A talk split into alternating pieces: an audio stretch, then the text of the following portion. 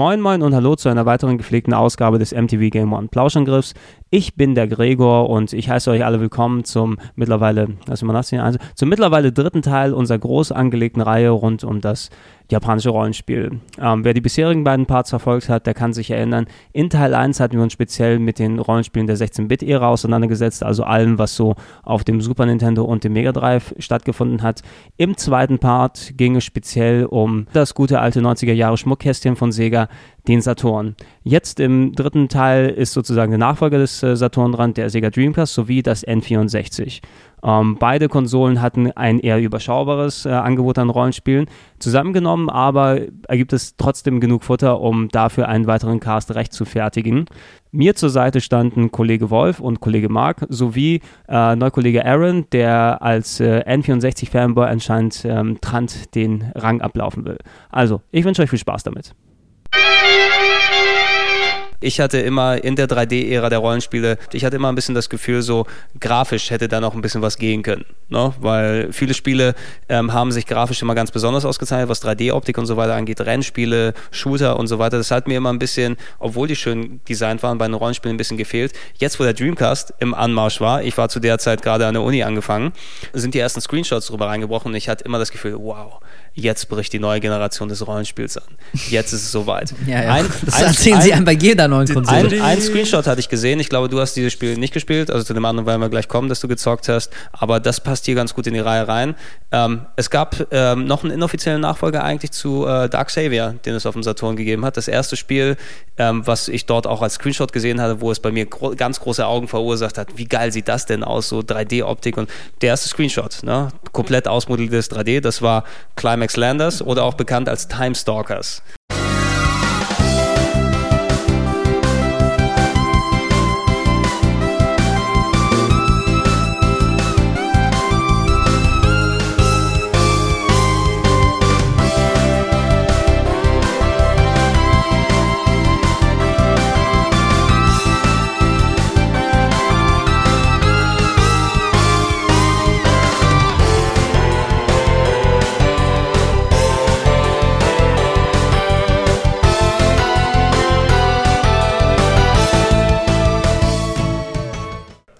Timestalkers heißt US, ne? Timestalkers. Heißt die US-Version, ne? Was wieder in der Tradition von äh, Landstalker auf Dark Savior jetzt auf äh, Timestalkers ähm, zwar einen ähnlichen Hauptcharakter, Hauptcharakter, hatte, aber ein komplett anderes Spiel war. Sag mal, sag mal ein bisschen was ich, dazu. Ich kann mich da, also das, das ist auch so dunkle Vergangenheit. Ich weiß nur, so, oh, es gibt Nachfolger davon. Okay, ich habe den Rest nicht wirklich so doll gespielt, so, na, dann hole ich mir das aber mal auf jeden Fall.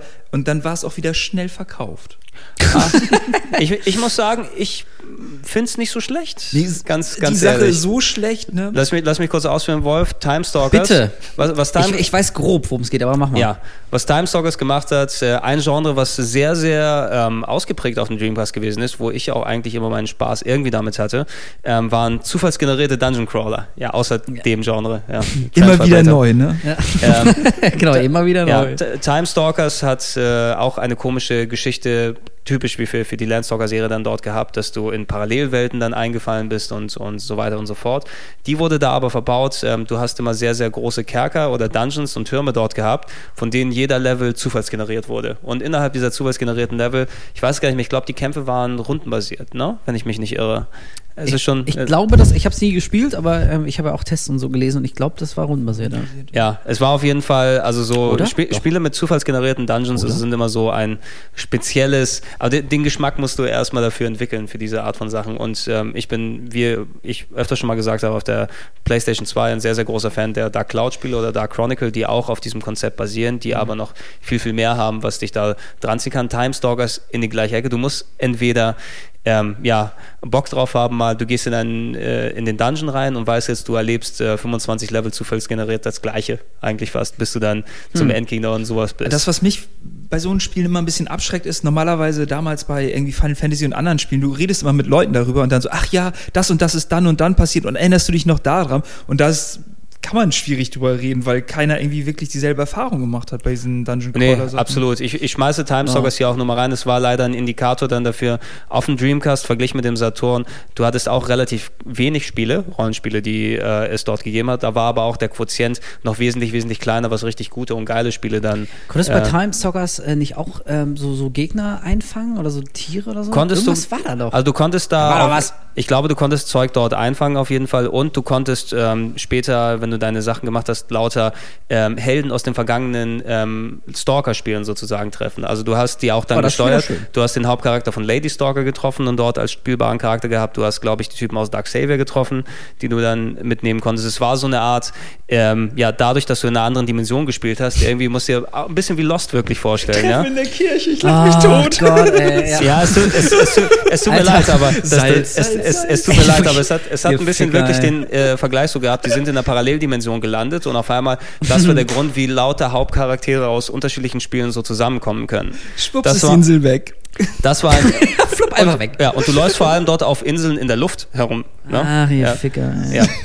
Und bei Timestalkers, ich bin mir nicht ganz sicher, aber ich habe irgendwas darüber gelesen, was ich äh, nur durchs Lesen fand ich es so scheiße, dass ich nicht mal gespielt habe. Das war irgendwie sowas, äh, dass du von einem Dungeon zum nächsten dein Level äh, Fortschritt nicht behältst. Ja, genau, dass mhm. du, dass du den Level Fortschritt verlierst. Okay. Und das, also ohne dass ich wusste, wie die das gerechtfertigt haben, vielleicht hat das sogar irgendwie einen Sinn gehabt, aber das fand ich so abturnt, das mhm. ging mir so, äh, äh, mein, mein tiefster Impuls, wenn ich sowas spiele, ist ja, also wenn ich das spiele, dann will ich halt irgendwie auch am Ende mächtig sein und stark mhm, und ich will mhm. viel Geld auf dem Konto haben und viel Schwerter und, und alle meine Viecher sollen genauso stark sein ja. wie ich. Und als ich gelesen habe, dass du von einem Dungeon zum nächsten jedes Mal deinen Fortschritt verlierst und immer wieder bei Null anfängst, da ja. war es für mich direkt vorbei. Ich, ich, ich, ich weiß nicht mehr genau, ob das bei Timestalkers so gewesen ist. Ich glaube, du hast natürlich dein Level verloren, aber deine Monster, die du gehabt hast, ja, äh, die gut. konntest du dann. Es, es ist äh, eine, auch wieder eine Unterart der, der, der Rollenspiele wieder, die kennt man heutzutage als. Die, eine Abart kann man auch sagen, die nennt man heutzutage Rogue-Likes. Es gab vor hunderten, ja fast hunderten Jahren äh, in der Anfangszeit der Computerrollenspiele äh, Rogue hieß das Spiel wie Deep, also das englische Deep Rogue. Rogue. Und diese Spiele basierten immer darauf, du gehst in den Dungeon rein und bist dort immer Level 1 sozusagen, kannst dich innerhalb des Dungeons aufleveln und musst Sachen sammeln. Und wenn du rausgehst, bist du wieder zurück auf Level 1, aber behältst deine Sachen und baust dadurch deinen äh, Charakter auf und, und durch das Equipment oder durch Monster, die du hm. ähm, Monster, die du aufbaust. Und da hat sich so eine ganz, ganz kleine Schar von Spielen davon abgespalten, die immer auf dieses Roguelike-Prinzip zugeht. Da gab es auf der PlayStation 1 Azure Dreams, äh, zum Beispiel, wo du auch einen riesigen Turm hattest, wo du reingehst, dein Hauptcharakter immer wieder auf Level 1 war, sobald du draußen warst und dich so fühlst, als ob du alles umsonst gespielt hast. Timestalkers hatte auch dazu gehört. Du hast auf dem DS äh, Isuna, äh, wie die auch, ich glaube, Isuna Ninja irgendetwas. Isuna, Bavaria. Oder auch ähm, äh, Shiren, oh. Shiren the Wanderer. Sagt dir das was? Wie viel? Äh, von, von, Sega, She-Ran. Das ist das, was, was Pokémon She-Ran, Mystery so wie, so wie She-Man? S-H-I-R-E-N. Ein, ein japanischer ja. Wanderer mit so einem äh, Strohhut, oder so, der, der durch Dungeons durchgeht und dort das in der Format. Da, dazu gehört anscheinend Timestalkers dazu. Leider ist es kein Konzept, was wirklich massenkompatibel ist. Das ist so das Hardcore unter den Hardcore-Leuten. Ja. Wie heißt ja. denn dieses DS-Spiel, was alle immer gespielt haben? Dann auch dieser Dungeon Crawler, wo man selber dieses komische oh Gott, wie heißt das? Atrian Odyssey? Oder? Genau, Atrian Odyssey. Das ist, kein, das ist aber kein ähm, Roguelike, glaube ich, dort behältst du dein Level, wenn ich mich ist nicht Ist es Nachfolger von Albert Odyssey? Leider ich habe aufgepasst. Nee, sehr gut. Sehr, sehr gut. Äh, ist es nicht. Äh, Atrian Odyssey, aber eine äh, sehr, sehr schöne RPG-Reihe auf dem, ähm, ist mehr ein bisschen wie Wizardry. Drei Spiele auf dem DS. Also die, diese Rogue-Dinger äh, haben natürlich auch eine Berechtigung. Also ja, ich meine, warum nicht? Also die meisten irgendwie, die spricht es nicht an, aber. Sadomaso für Spieler. ja, ey, es gibt auch Leute, die spielen freiwillig Demon's Souls oder ja. so. Und ja, ich, ich meine, das ist jetzt ganz wertfrei, aber ganz also, wertfrei, da ja. muss man sich ja auch, auch durchbeißen. Und also ich bin mehr so ein Typ, ich, mir ist wichtiger, dass mein Charakter immer stärker wird und die Items an sich sind mir scheißegal. Also am Ende von so einem Rollenspiel will ich halt, dass ich so mächtig und stark bin, dass ich auch mit, mit dem Käsemesser äh, mich in Kämpfe stürzen kann. Also mhm. ist mhm. mir jetzt nicht so wichtig, dass ich die coolsten Schwerter dabei habe, sondern mein Typ selbst soll halt der Held sein und Equipment ist halt nur Mittel ja, zum Zweck. Ja, natürlich. Deswegen äh, fand ich das total eine ne mega abtörende Idee für mich. Es, es, ist eines der attraktiven Features auch für mich, dass du dort einfach ähm, durch Arbeit, die du investiert, die wird dir auch entlohnt, eben, dass du ja, deinen genau, Charakter ja. dann dort ausbekommst. Timestalkers hat es leider ein bisschen in die falsche Richtung gemacht. Ein Spiel, was oder eine Spieleserie, die ähnlich wie Timestalkers gewesen ist, auch nochmal kurz reinschmeißen, hatte ich auch meinen Spaß da gehabt. Das erste Dreamcast-Rollenspiel, was ich durchgespielt habe, Evolution und nachher nochmal Evolution 2, ähm, die auch sehr ähnlich wie Time Stalkers zufallsgenerierte Dungeons, ähm, eingebunden in eine größere Story, ein nettes Kampfsystem, rundenbasiert, ein bisschen Final, nee, nicht Final Fantasy, mehr Dragon Quest-like. Ja. Ähm, hatte aber nicht diesen ähm, Roguelike-Ansatz, dass du dein Level verloren hast. Es waren so nette 10-Stunden-Spiele, beide Teile mit einer lustigen Geschichte und, und äh, Namen, die alle irgendwelche Wortspiele auf Waffen dann gewesen ist, äh, ge gewesen sind. Irgendwie du, äh, dein, dein Butler hieß Grenade oder irgendwie solche Geschichten. Also. Wow, wow, wow, wow.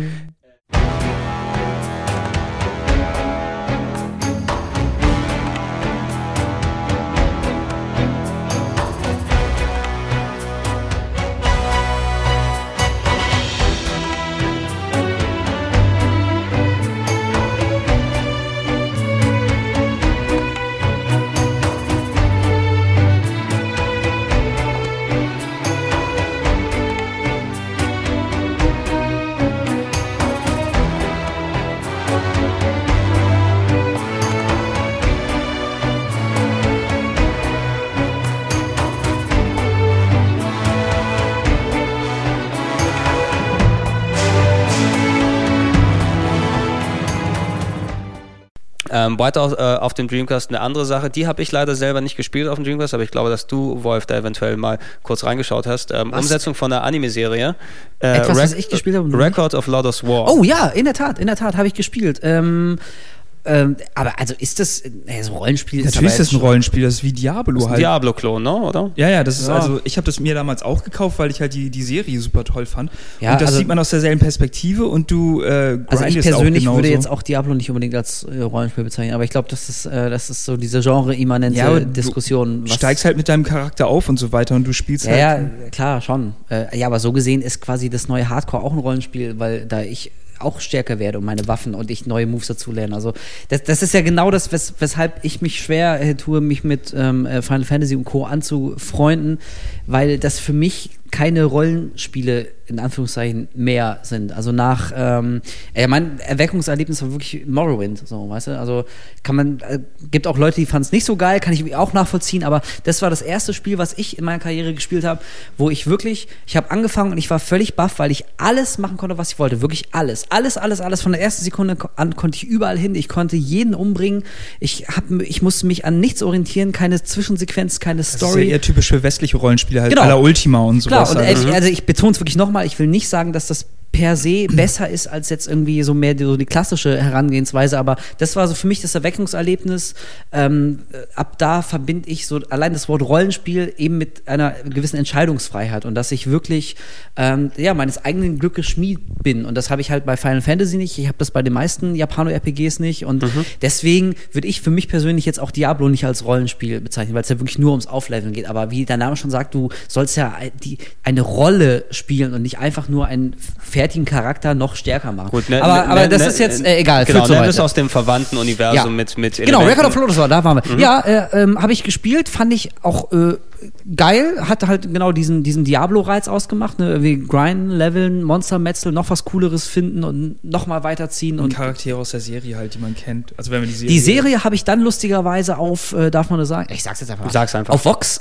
Gott. äh, ja, lustigerweise, kurz nachdem ich es gespielt habe, Vox hatte damals so Anime-Nächte. Genau. Ja, ja stimmt. Ähm, und da haben die auch Record of Lotus War gezeigt, so schön immerhin im Original mit so schlecht eingeblendeten deutschen gelben Untertiteln. Mhm. Mhm. Ähm, und also ich fand es jetzt nicht so weltbewegend übergeil. Das war halt irgendwie ja, so ein es hatte, Anime-Ding so. Genau, es äh. hatte, es hatte nette Sachen, so von wegen, dass da viele Rollenspielthematiken wie so Berserker, was so. Ja, genau, Beispiel, das war schon ne, sehr klassisch. Das wurde aufgegriffen dort und in einem Anime-Kontext verbaut. Oder ich fand die Twists, die eingebaut wurden in der Story, ich glaube, da sind zwei Staffeln eigentlich gewesen, die die dort auf einmal dann abgesendet ja, ja, haben bei ja, Vox. Sowas. Auch nett Hansen verbaut und so weiter. Ich will da auch nicht wirklich ins Detail gehen, nee. aber ich kannte das Spiel aber, eben. Ich, ich habe leider nie die Gelegenheit gehabt, das Spiel selber zu spielen. War jetzt auch äh, nicht wirklich übermäßig brillant aber ähm, es hat einen gewissen Reiz auf mich ausgeübt und ich hatte auch wirklich durchaus meinen Spaß. So. Also jetzt nichts, was man einmal alle zehn Jahre spielen muss, aber war schon lustig. Also wenn man echt so ein bisschen auf dieses typische ja, Diablo, auf diesen Jäger- und Sammler-Reiz steht, einfach irgendwie noch eine geilere Waffe finden und sich noch ein bisschen hochleveln und noch ein Dungeon und noch ein, noch ein, noch ein,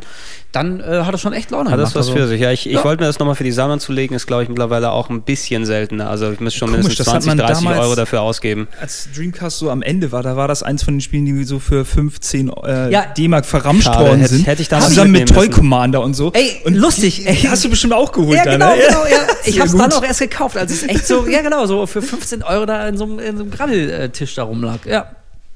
Das war lustig. Sehr gut, das zu Record of Lost. Ich würde sagen, wir gehen jetzt zu dem Spiel über, was Wolf, glaube wenn es das Spiel ist, was Wolf noch gespielt hat, damit wir ihn auch in Ruhe entlassen können, wenn wir uns über den Rest Japaner-Gedödel hier nochmal kurz mit Marc unterhalten. Oh Gott. Ist es, äh, war es Fantasy Star Online, äh, was du gespielt hast? nee, es ist, es gibt noch eins. Ze zeig, zeig, mir mal, welches es äh, war, warte mal. dass wir zu dem Ja, hingehen. ich muss mal ganz kurz. Ach, ja. deine, also Gregor, deine Sauklaue, ne? Wo ja. ist denn Dreamcast? Hier ist Dreamcast. Äh, ähm, äh, da, das hier, unter PSO. Oh Gott. Ja, ich weiß. Oh, das ist, du, willst genau, du? PSO, nee, pass mal auf. PSO ist es eigentlich, ähm, kennt, ihr, kennt ihr diese lustige Zeichnung aus dem Internet, Forever Alone? Mhm. Dieses, mm. Mhm. Ich habe hab PSO wirklich alleine offline nachts auf dem Dreamcast gezockt. Wirklich, ich habe es nicht mal mit irgendwie zusammengespielt. Da warst du nicht der einzige Wolf, weil ich habe es nämlich auch nie online Ehrlich? gespielt. Ich, ich habe es auch immer allein gespielt. Ich dachte, ihr lacht mich jetzt sofort aus, weil nee. sowas spielt man doch oh, nicht ich, alleine ich hab, offline. Ich habe mir eine Tastatur extra gekauft für 50 50 Mark, damit ich es online spielen kann. Ich habe das aus den USA importiert, PSO. Ich habe, glaube ich, eine Woche oder sowas gespielt. Dann kam eine Session, wo ich auf einmal zufälligerweise mit vier Italienern, nee, mit drei Italienern zusammen in der Gruppe war und nach drei Stunden so angenervt war, dass ich, dass ich nie wieder angefasst habe. Ja. Ja, gut, das aber kann, ich, da kann er das Spiel ich hab's, ich habe nee, ich habe es online gespielt, aber das ist auch mehr meine nicht-Affinität äh, Affinität zum Online-Gaming. Irgendwie, das, ja, das hat bei mir nicht gefruchtet. Äh, ist bei mir ganz genauso. Also es hat sich mittlerweile gegeben. Jetzt irgendwie durch äh, PlayStation Network und Xbox Live und so ähm, äh, spiele ich schon öfter mal was online. Aber damals auf dem Dreamcast, Dreamcast war ja auch die einzige, äh, erste Konsole mit eingebautem Modem damals, ähm, mhm. quasi die online gehen konnte. Und ich glaube, das lag auch einfach daran, dass es die wenigsten gemacht haben. Also mhm, vielleicht, ja. wenn ich wenn ich tausend Freunde gehabt hätte, die auch online gewesen wären, wäre ich vielleicht auch so einer Party mal beigetreten. Aber ich wusste von keinem und wenn, äh, glaube ich, haben die auch nicht PSO die gespielt. Und deswegen dachte ich so aus Interesse, gucke ich einfach mal so für mich selbst offline rein. Bin auch, ich mhm. habe es, glaube ich, so eine Woche abends immer so oder nachts. Das war noch zu Giga-Zeiten. Mhm. Da war ich irgendwie erst um 1 Uhr morgens zu Hause nach der Arbeit und habe es dann noch so bis drei oder vier gezockt. Ich fand es irgendwie auch echt ganz lustig. Also es ging, das ging äh, gut von der Hand. Das hatte zumindest einen relativ interessanten Stil, so dieses Fantasy, Science Fiction. Aber sehr neonlastig auch. Ja, genau, aber ähm, ja, es, es hat aber einen eigenen Stil wirklich gehabt. Genau, also, und ja. ich fand, was ich mal spannend fand, weil du hattest doch auch so, so ein Flug, Fliegevieh das, immer das dabei. Mag. Das, genau, das Mag, was sich dann irgendwie auch äh, verändern konnte. Also ich habe von anderen Spielern gehört, deren Mags sind dann so zu zwei Augen geworden, die dann den Leuten Ja, du, kann, du, konntest, du konntest später einen Dreamcast auch da mitspielen oder lassen, ein Master System. Ja. ja. Und sowas, das fand ich schon wieder geil. Ich bin, da, ich bin nie so weit gekommen mit meinem Mac, dass ich da wirklich was Cooles entwickelt hätte. Aber allein die Idee, dass, dass jeder so ein ganz individuelles Vieh dabei hat, was, ich, was man total verändern kann, ähm, ich weiß auch gar nicht mehr, wodurch sich das verändern lässt. Durch Items, äh, die man denen gibt oder äh, durch ganz, Kämpfe. Ganz, ganz komisches Zeug und auch du musst ja irgendetwas finden und craften und wie das dann alles dort heißt. Fantasy Star Online, wir haben es im Detail auch im Fantasy Star Podcast nochmal ausgeführt. Das hat so eine ultra eingeschworene Fangemeinde. Ähm, die man darf ja nichts sagen. Ja. ja, also das ist noch heftiger als alle anderen Fangemeinden, was Rollenspiel und so weiter dort angeht. Sag mal irgendwas über PSO. Äh, da wirst du gleich hier zerfleischt in der Luft. Obwohl ich werde ich werd wahrscheinlich auch gleich zerfleischt, wenn du, wenn wir zu dem Spiel hingehen, was du mir hingedeutet hast. Weil das, das ist. Ich frage mich jetzt, ob ich in der Minderheit bin oder du, wenn ich das super fand und du scheiße. Ich, nee, ich bin in der Minderheit. Ich bin auch okay, eindeutig in der Minderheit, aber es liegt auch daran. Habt ihr gehört, Nerds? Gregor ist diesmal der Böse, ja, nicht ich. Es, es, liegt aber auch rein daran, weil sich alle das schönreden wollen. Ja, da kann ich auch nee, nichts dafür. Geil, Leute. jetzt weiß ich, was kommt. Nein, nein, Pass auf, jetzt ja. werden gleich Gregors Gesicht wird sich verziehen und dann wird er wie der Imperator so Lichtblitze aus den, aus den Händen Nee, weißt lassen. du, das, das Schlimme ist, ähm, ich habe das Spiel damals für mich äh, bei der Website oder sowas, wo ich dann die Spiele gespielt habe und dann dementsprechend meinen Text oder sowas dazu geschrieben habe, habe mich damals auch in sehr, sehr große ähm, Diskussionen im Internet verleiten lassen. Und da bin ich auch recht firm, was die Argumentation oder sowas mit dem Teil dort angeht. Das ist ein Ding, wo ich was mir komplett das potenzielle Highlight meiner Spielerkarriere, was es eigentlich sein sollte. Ich habe mich so sehr auf dieses Spiel gefreut und wurde so enttäuscht. Na komm, jetzt sag schon. Okay. Ich muss ein bisschen Luft wahrscheinlich voll wie jetzt. Nein. Okay, jetzt das okay, ist dein persönliches Lost. Also mein, mein persönliches ähm, Waterloo, mein persönliches Lost, heißt Skies of Arcadia auf dem Dreamcast. So, jetzt ist es raus.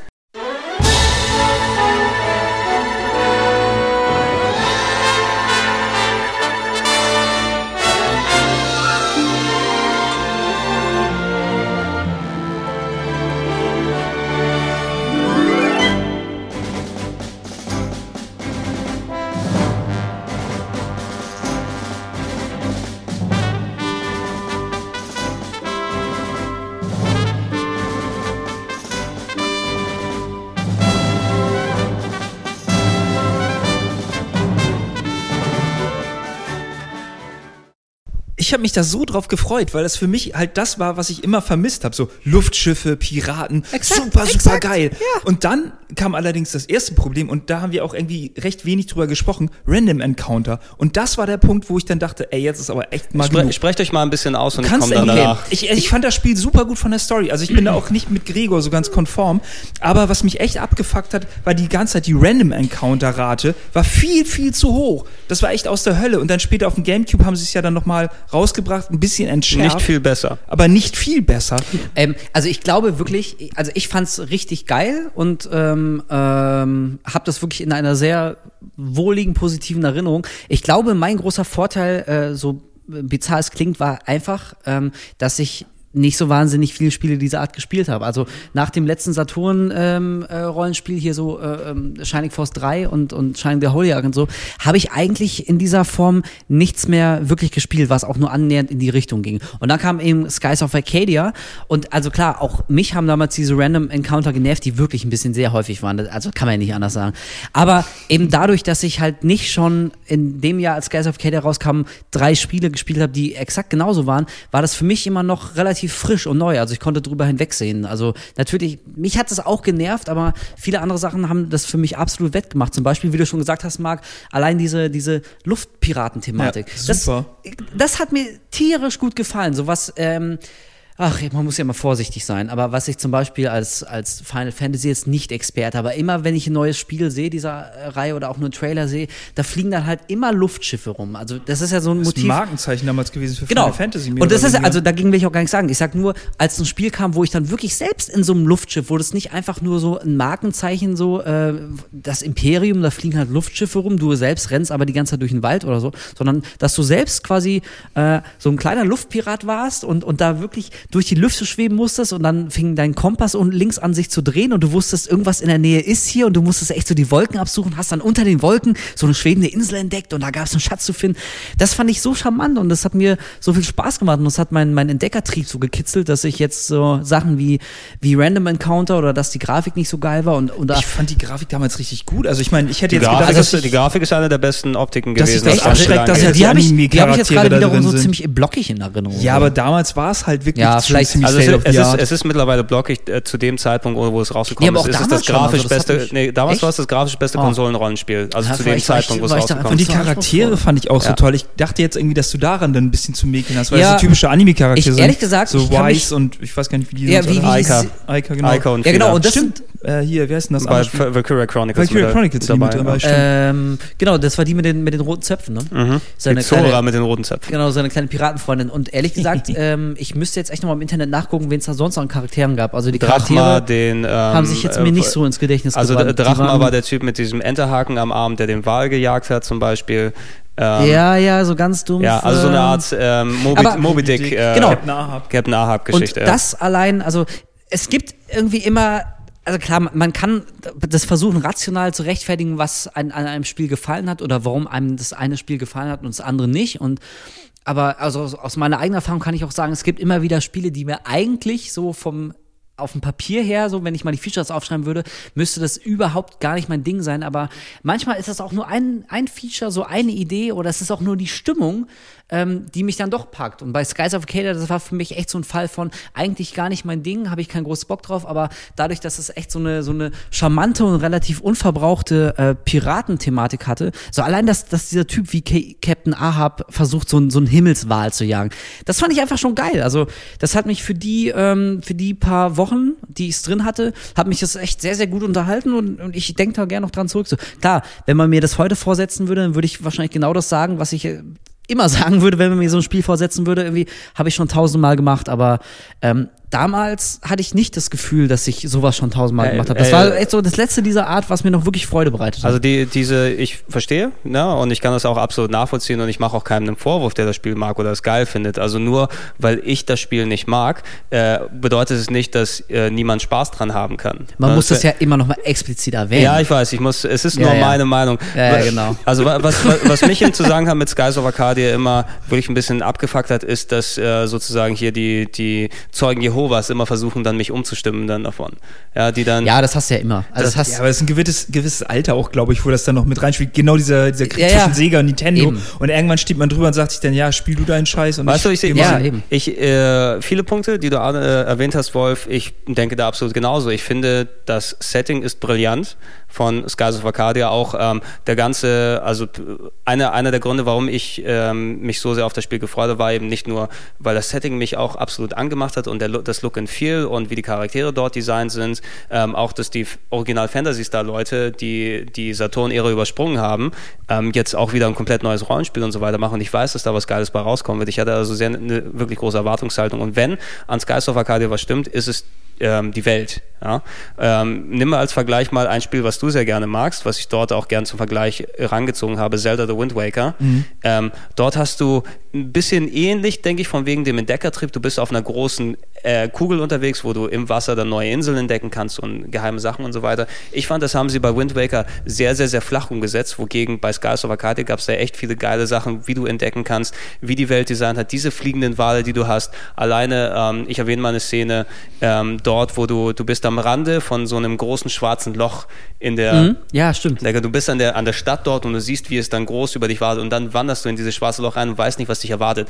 Das ist so, da kriege ich, wenn ich davon rede, da kriege ich Gänsehaut noch heute. Mhm. Ja, ja gutes Weil das, Beispiel, ja. das, das, das sind, du, du findest so, so viele Sachen und da ist so eine abwechslungsreiche Welt oder wo du auch später dann unter die Wolkendecke taucht. Ich will nicht noch nicht sagen, was man dort findet. Ne? Äh, und und da, da, äh, rein vom Design her finde ich, das ist eine echt brillante Welt. Da gab es aber sehr, sehr viele Sachen, die mir dann die Sachen verleitet haben. Vorne dran ist es diese Random Encounter Thematik, weil ähm, du hast dort teilweise wirklich alle zwei, drei Sekunden einen Kampf gehabt. Speziell, wenn du die Welt erkunden willst, diese Oberwelt, war das ultra nervig. Es gibt auch eine Stelle, wo du dann nochmal Gegenwind hast, der dich dann wegdrückt und du das Gefühl hast, du kommst nicht voran und hast trotzdem Kämpfe ohne Ende. Das hätte für mich funktioniert, wenn die Kämpfe nicht ich habe ich hab, äh, abgezählt mit der Stoppuhr, ja, weil ich es nicht glauben konnte, weil ich dachte, so kann ich mich nicht falsch irren oder sowas. 40 Sekunden, bis du ähm, den Kampf anfangen kannst, nachdem der Encounter stattgefunden hat. Mit, er muss erstmal die Welt laden, dann kommt jeder einzelne Charakter, den er hinstellt. dass ich das damals so hingenommen habe. Ja, aber das ist das mit, mit der Ladescreen, was ich vorhin meinte. Und genau das versaut, versaut einem dieses Ganze, mhm. man wird rausgerissen eigentlich aus dem, aus Ab, Spiel. Absolut. Und an, in, einem, ja. in einem Spiel, wo es eben so häufig passiert, ich könnte es dann wenigstens dem ähm, drüber hinwegsehen, wenn das Kampfsystem noch irgendetwas taugen würde. Leider ist das Kampfsystem komplett zerbrochen. Na, es gibt, äh, du kannst jeden Kampf ähm, nach dem exakt gleichen Schema gewinnen. Du äh, lädst deine, deine Magic-Punkte dort auf und dann lädst du einen Special los, wo, ähm, also machst du zweimal äh, Decken, dadurch lädt, lädt sich eine Balken, äh, eine Leiste unten auf, einen Balken unten auf und dann kannst du Special-Attacke, die auf alle Gegner raufgeht, äh, haut sich los und damit So funktioniert Costume Quest heute noch. Du, du, gewinnst, du gewinnst damit 95 Prozent aller normalen Kämpfe, wo du dort herumläufst, was im Endeffekt für mich bedeutet, ähm, ich mache wirklich komplett das Gleiche. Ich warte, dass der Kampf lädt. Ich mache die gleichen Manöver dann dort. Wozu soll ich mir dann was anderes machen, wenn das funktioniert? Und es ist so wirklich stumpf, ultra stumpf. Ich musste nebenbei Oh, das ist so schlimm, wenn ich sowas zugebe. Ich musste nebenbei im Fernseher laufen lassen, wo sowas wie Big Brother läuft. Ja, ich hasse Big Brother ohne Ende, aber das war, das Einzige, was mich dann so halbwegs am, am, am Rande der Normalität gehalten hat. Sonst wäre ich wahnsinnig geworden von diesem Ablauf. ja, kommen dazu, kommen also, dazu Sachen, ich will nur kurz ja, nochmal reinschmeißen. Du hast eine Menge, auch, ich merke schon. Auch eine, auch eine super geile Idee mit, diesen, sich viel mit, angestaut. mit den großen Schiffsfights. Fand ich auch brillant ja, als Ja, Idee stimmt, hier. genau. Die großen ja. Luftschlachten. Die ja. großen Luftschlachten, die aber auch inhaltlich, da können wir uns gerne auch irgendwann mal im Detail darüber auslassen, auch total wertlos vom Aufbau her waren. Du konntest eh nur ähm, wenn du den Kampf gewinnen, ist immer äh, wirklich das vorgegebene Schema nehmen, sonst hat das Ganze nicht gebra nichts gebracht. Die waren eher einfach, du hast gewartet, dass die Animationen so hübsch durchlaufen und die waren sehr, sehr, sehr durchschaubar. Alle Kämpfe, die dort gewesen sind. Ja, also klar, also, das, das sind alles. Das, das, das, das ist alles Zeug und ich, ich habe leider immer dann gesucht bei dem Spiel, wie ich mir dieses so rechtfertigen kann, weil ich die Welt so geil finde, die stattfindet. Das Kampfsystem taugt nichts, ähm, die Schiffsbattle sind dann falsch aufgebaut irgendwie und im Ende die Story fand ich auch nicht wirklich gut. Ne? Die Charaktere sind nett und sympathisch, aber das sind so wirklich Schema F Flachpfeifen. Mhm. Aber das ist genau ja? das, was Wolf auch schon richtig beschrieben hat für sich selber. Weißt du, wir haben die ganze Zeit Rollenspiele gespielt. Wir waren irgendwann schon so überdrüssig und Wolf hat das eine gespielt sozusagen. Und für ihn war es dann halt, er hatte diesen Abnutzungseffekt okay. vielleicht. Also ich, ich, ich, ich würde es nicht Abnutzung nennen. Ne? Also ich habe auch mit anderen Spielen Aber speziell. Also gerade du, Gregor, du hattest halt auch relativ hohe Ansprüche. Ja, ne? okay. Na, ja, doch.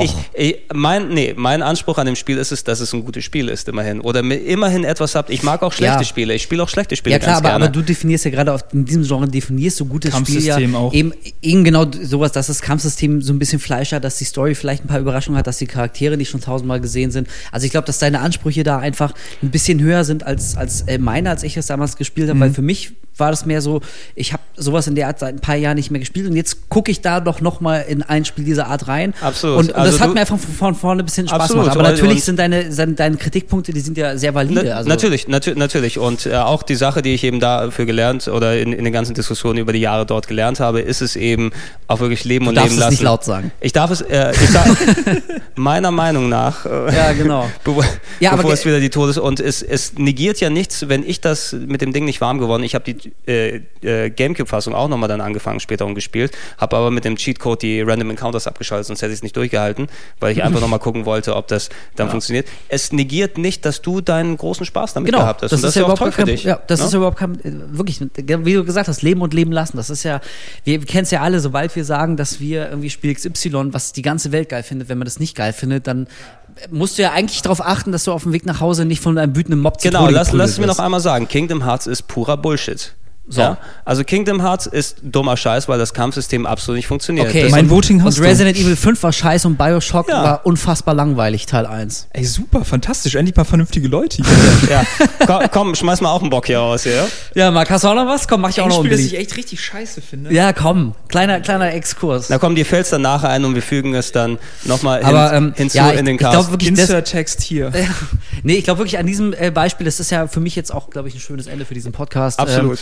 Ähm, ähm, ich, das ist wirklich ein hervorragendes Beispiel. Ich glaube, diese Krux wird man nie auflösen. So, der, nee letztendlich läuft es auch darauf hinaus, der eine hat Spaß daran und der andere hat nicht. Und man kann jetzt ewig irgendwie neu mal klug drüber diskutieren, dass die Random Encounters zu häufig sind oder zu kurz und, und ob die Story am Ende oder nicht oder so. Aber letztendlich entweder du hast Spaß an sowas oder auch nicht. Und du hast jetzt in dem Fall an Skies of Arcadia keinen Spaß gehabt und ich habe an anderen Sachen keinen Spaß. Aber das heißt ja nicht, dass wir generell anderen Leuten absprechen, dass man das äh, trotzdem geil oder eben auch scheiße finden kann. Ist doch alles, ist doch alles völlig in Ordnung. In, in, dem, in einer Umgebung im Internet, wo sich jeder eben sofort persönlich angegriffen fühlt. Na, wenn man dann sagt, ich finde das scheiße, ich finde nicht automatisch die Person dann scheiße, die das Ding mag. Na, genau. Das muss man sich eben, dann. Das, das, ist ja, obwohl manche der Todesdrohungen, die ich für Kingdom Hearts dann bekommen habe, vielleicht finde ich euch doch scheiße. Aber das ist eigentlich kein grundloser Bash, finde ich ja, weil wir haben das beide Seiten eben sozusagen begründen können, warum wir etwas mögen. Und ja. ich finde, das ist ja. die Hauptsache. Ja, und wir, wir, sind, wir sind Gamer so wie jeder andere auch. Ja, wir genau. sind nicht irgendwelche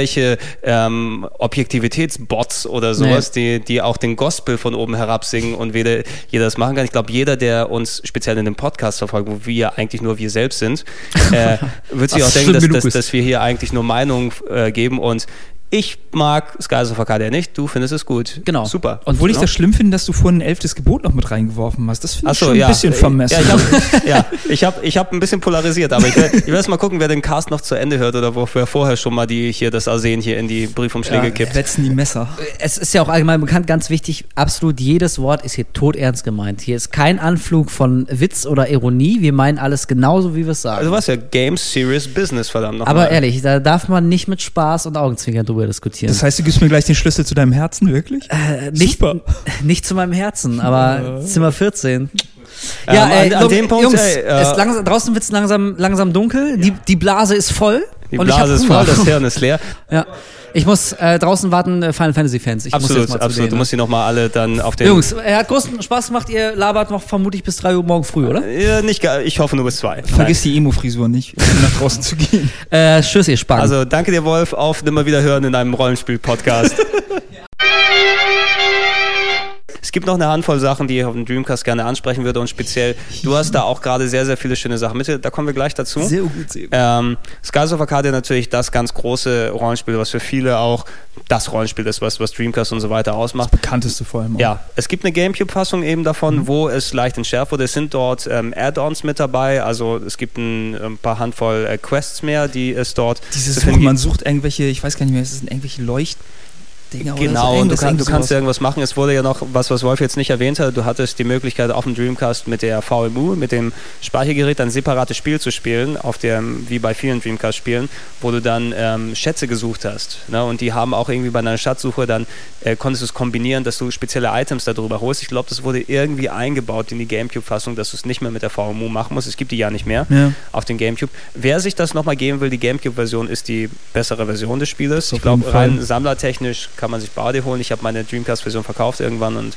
auf die GameCube-Version umgestiegen. Ich habe es ich äh, vor ungefähr, ich weiß sogar noch, wann das, wann das war, damals, als ich den Prince of Persia Beitrag für Game One gemacht habe, irgendwie so Folge 30 oder 40, habe ich an einem Wochenende in einem Anflug, ach, ich pack's noch mal rein und gespielt. Ich habe aber wirklich, die Encounters habe ich so nicht ausgehalten, selbst auf dem Gamecube, wo ich einfach sehen wollte, ob es dort besser ist.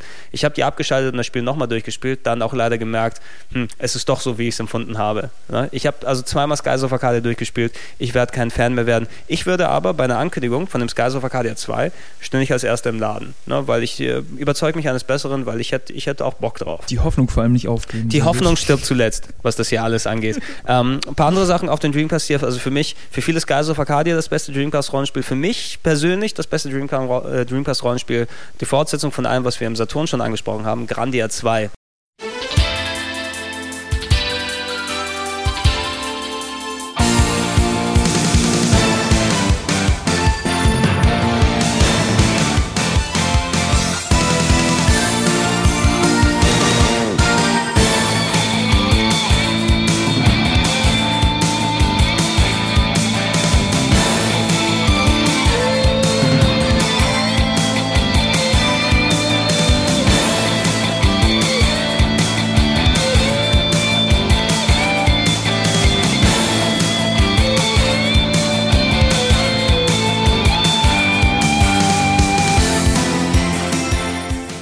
würde mir auch ein Freund oder ein Freund von mir auch zustimmen. Ich habe da noch ein paar andere Sachen so in petto. Ja, äh, aber also Grandia das glaube ich dir. Grandia auf 2, äh, Grandia 2 auf jeden Fall eines der, der besten Rollenspiele auf dem Dreamcast.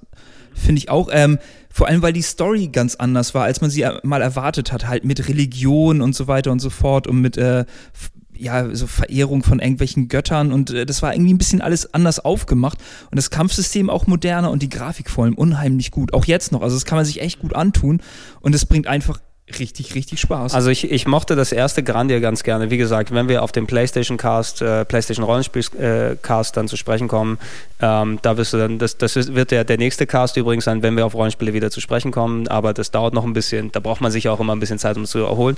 Ich fand Grandia 1 war ein Spiel, ich hatte echt viel Spaß dann dran. Ich würde es nicht zu den absoluten Highlights jetzt zählen, das erste, weil es hat ein echt cooles Kampfsystem gehabt, es hat eine nette ähm, die Story ist echt nett in dem Zusammenhang gewesen. Es hat als eines der wenigen Spiele einen sehr, sehr schönen Entdeckertrieb gehabt immer.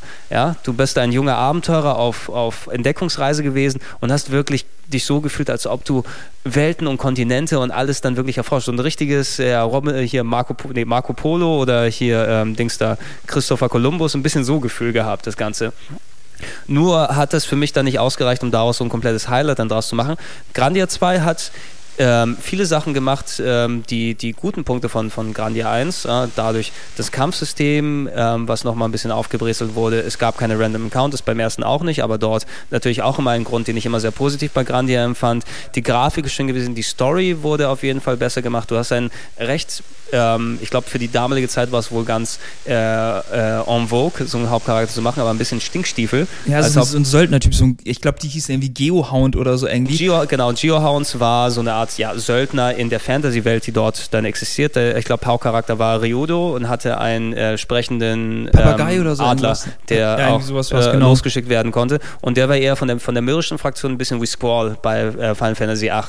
Ne, ein bisschen von dort aus und wird dort in ein Abenteuer wieder reingetan, das jetzt nicht so direkt mit Weltenentdeckung zu tun hat. Das war ja auch eine Sache bei den Grandia-Geschichten. Die haben, obwohl sie so sehr Erkundungstrieb hatten, keine Oberwelt gehabt, da das Menü, womit du Sachen auswählst. Das ist dort natürlich auch da so gewesen.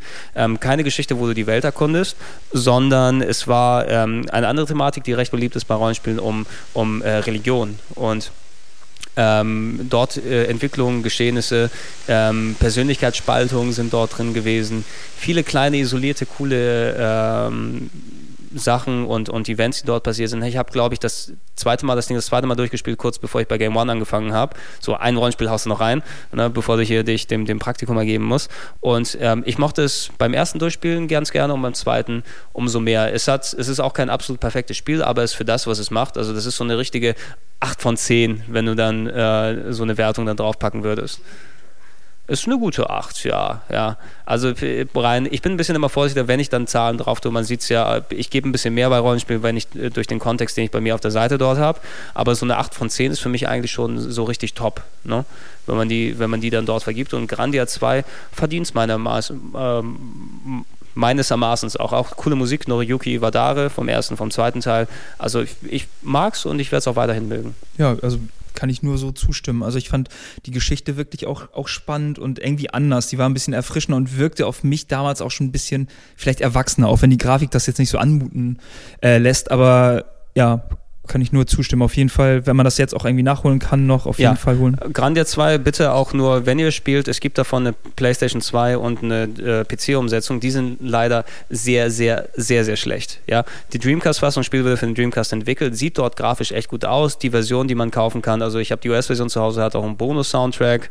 Ja, ist übrigens, also da, das war meine, mit meine liebste Zeit als, als ähm, Japaner-Rollenspieler. Das war in dem ähm, das war der Winter, der Winter 2000, wo zeitgleich äh, ich zu Hause bekommen habe Breath of Fire 4, Final Fantasy 9, ähm, Grandia 2 und auch Skies of Arcadia. Tja, ja? das hört sich nach langem Urlaub an. Das war, ey, also ich habe nachmittags gearbeitet, da hat das gut zusammengepasst, aber da hast du mit Ausnahme von Skies of Arcadia wirklich nur Bretter bekommen damals. Also richtig coole Sachen und da denke ich immer noch sehr gern zurück und ich verbinde die Zeit auch äh, ganz gern damit. Ähm, wenn ihr es wenn kauft und spielt, bitte nur die Dreamcast-Fassung, die ist auch wirklich gut. Die PS2-Fassung ist rucklig und hakelig und pixelig und so weiter, leider sehr, sehr schlecht umgesetzt. PC leider auch. Ähm, den Nachfolger würde ich leider auch wirklich eher liegen lassen. Grandia 3 auf der PlayStation 2 ist ein nettes Ding gewesen, ganz okay. Ich finde das Intro-Lied ganz cool, ist äh, In the Sky von der japanischen Popgruppe Miz, glaube ich. Vielleicht verlinke ich den Videoclip mal dazu, äh, einfach, äh, weil den, den finde ich ganz cool. Mit Ausnahme von dem ist es leider nur ähm, eher unter ferner Liefen, hat auch ein geiles Kampfsystem gehabt, leider sonst nicht viel, Grandia 3. Aber Grandia 2 cooles Ding. Und auch wer einen Dreamcast hat und Rollenspiele mag, sollte er sich das holen. Ähm, wenn wir, zu, wir gehen gleich zu deinen japanischen Spielen über, ne? also speziell die ich nie zum Spielen leider bekommen habe, auch immer hätte spielen wollen. Ich will noch ein, zwei kleine Sachen hier reinschmeißen, damit wir die dann auch noch durchhaben. Ähm, eine große Überraschung für mich, die ich mir als US-Version geholt habe, die es als PAL, glaube ich, auch gibt. Ähm, wir haben ja von ähm, so Zelda-mäßigen Spielen ein bisschen gequatscht und geredet. Ah, du hast es auch da in der japanischen Fassung. Ich habe die US-Version zu Hause. Ähm, ein Spiel, das äh, wie ein Ei heißt, Egg oder Elemental Gimmick Gear.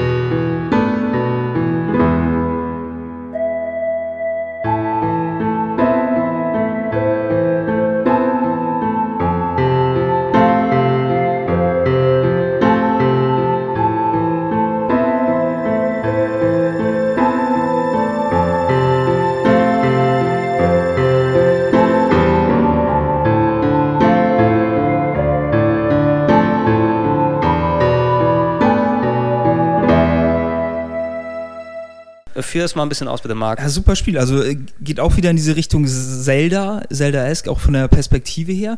Ähm, fängt damit ja. an, dass ein Ei. Erzähl mal ein bisschen, ich gehe kurz austreten. Oh Gott, muss ich jetzt allein das unterhalten, okay.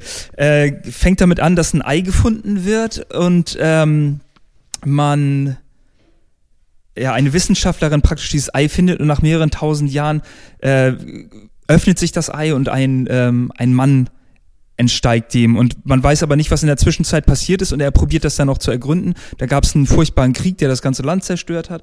Und äh, ja, man erkundet dann in, in dieser typischen Zelda-Manier mit diesem Roboter äh, die Landschaft und kriegt auch diese typischen Items dazu, wie so ein Greifhaken und äh, verschiedene Waffen und kann sich auch aufleveln.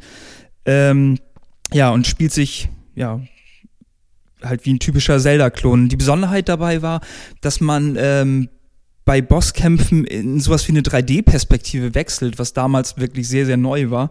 Und äh, die Gegner auch mit so einem richtigen Intro angekündigt worden sind. Ähm, ja, das war halt das, das Besondere an Elemental Gimmick hier. Und ähm, ja, sonst gibt es auch gar nicht so viel dazu jetzt zu sagen. Hatte, hatte eine richtig, richtig schicke Grafik. Und hm, ja, das war alles, was ich dazu sagen kann. Jetzt kommt Gregor auch gleich wieder.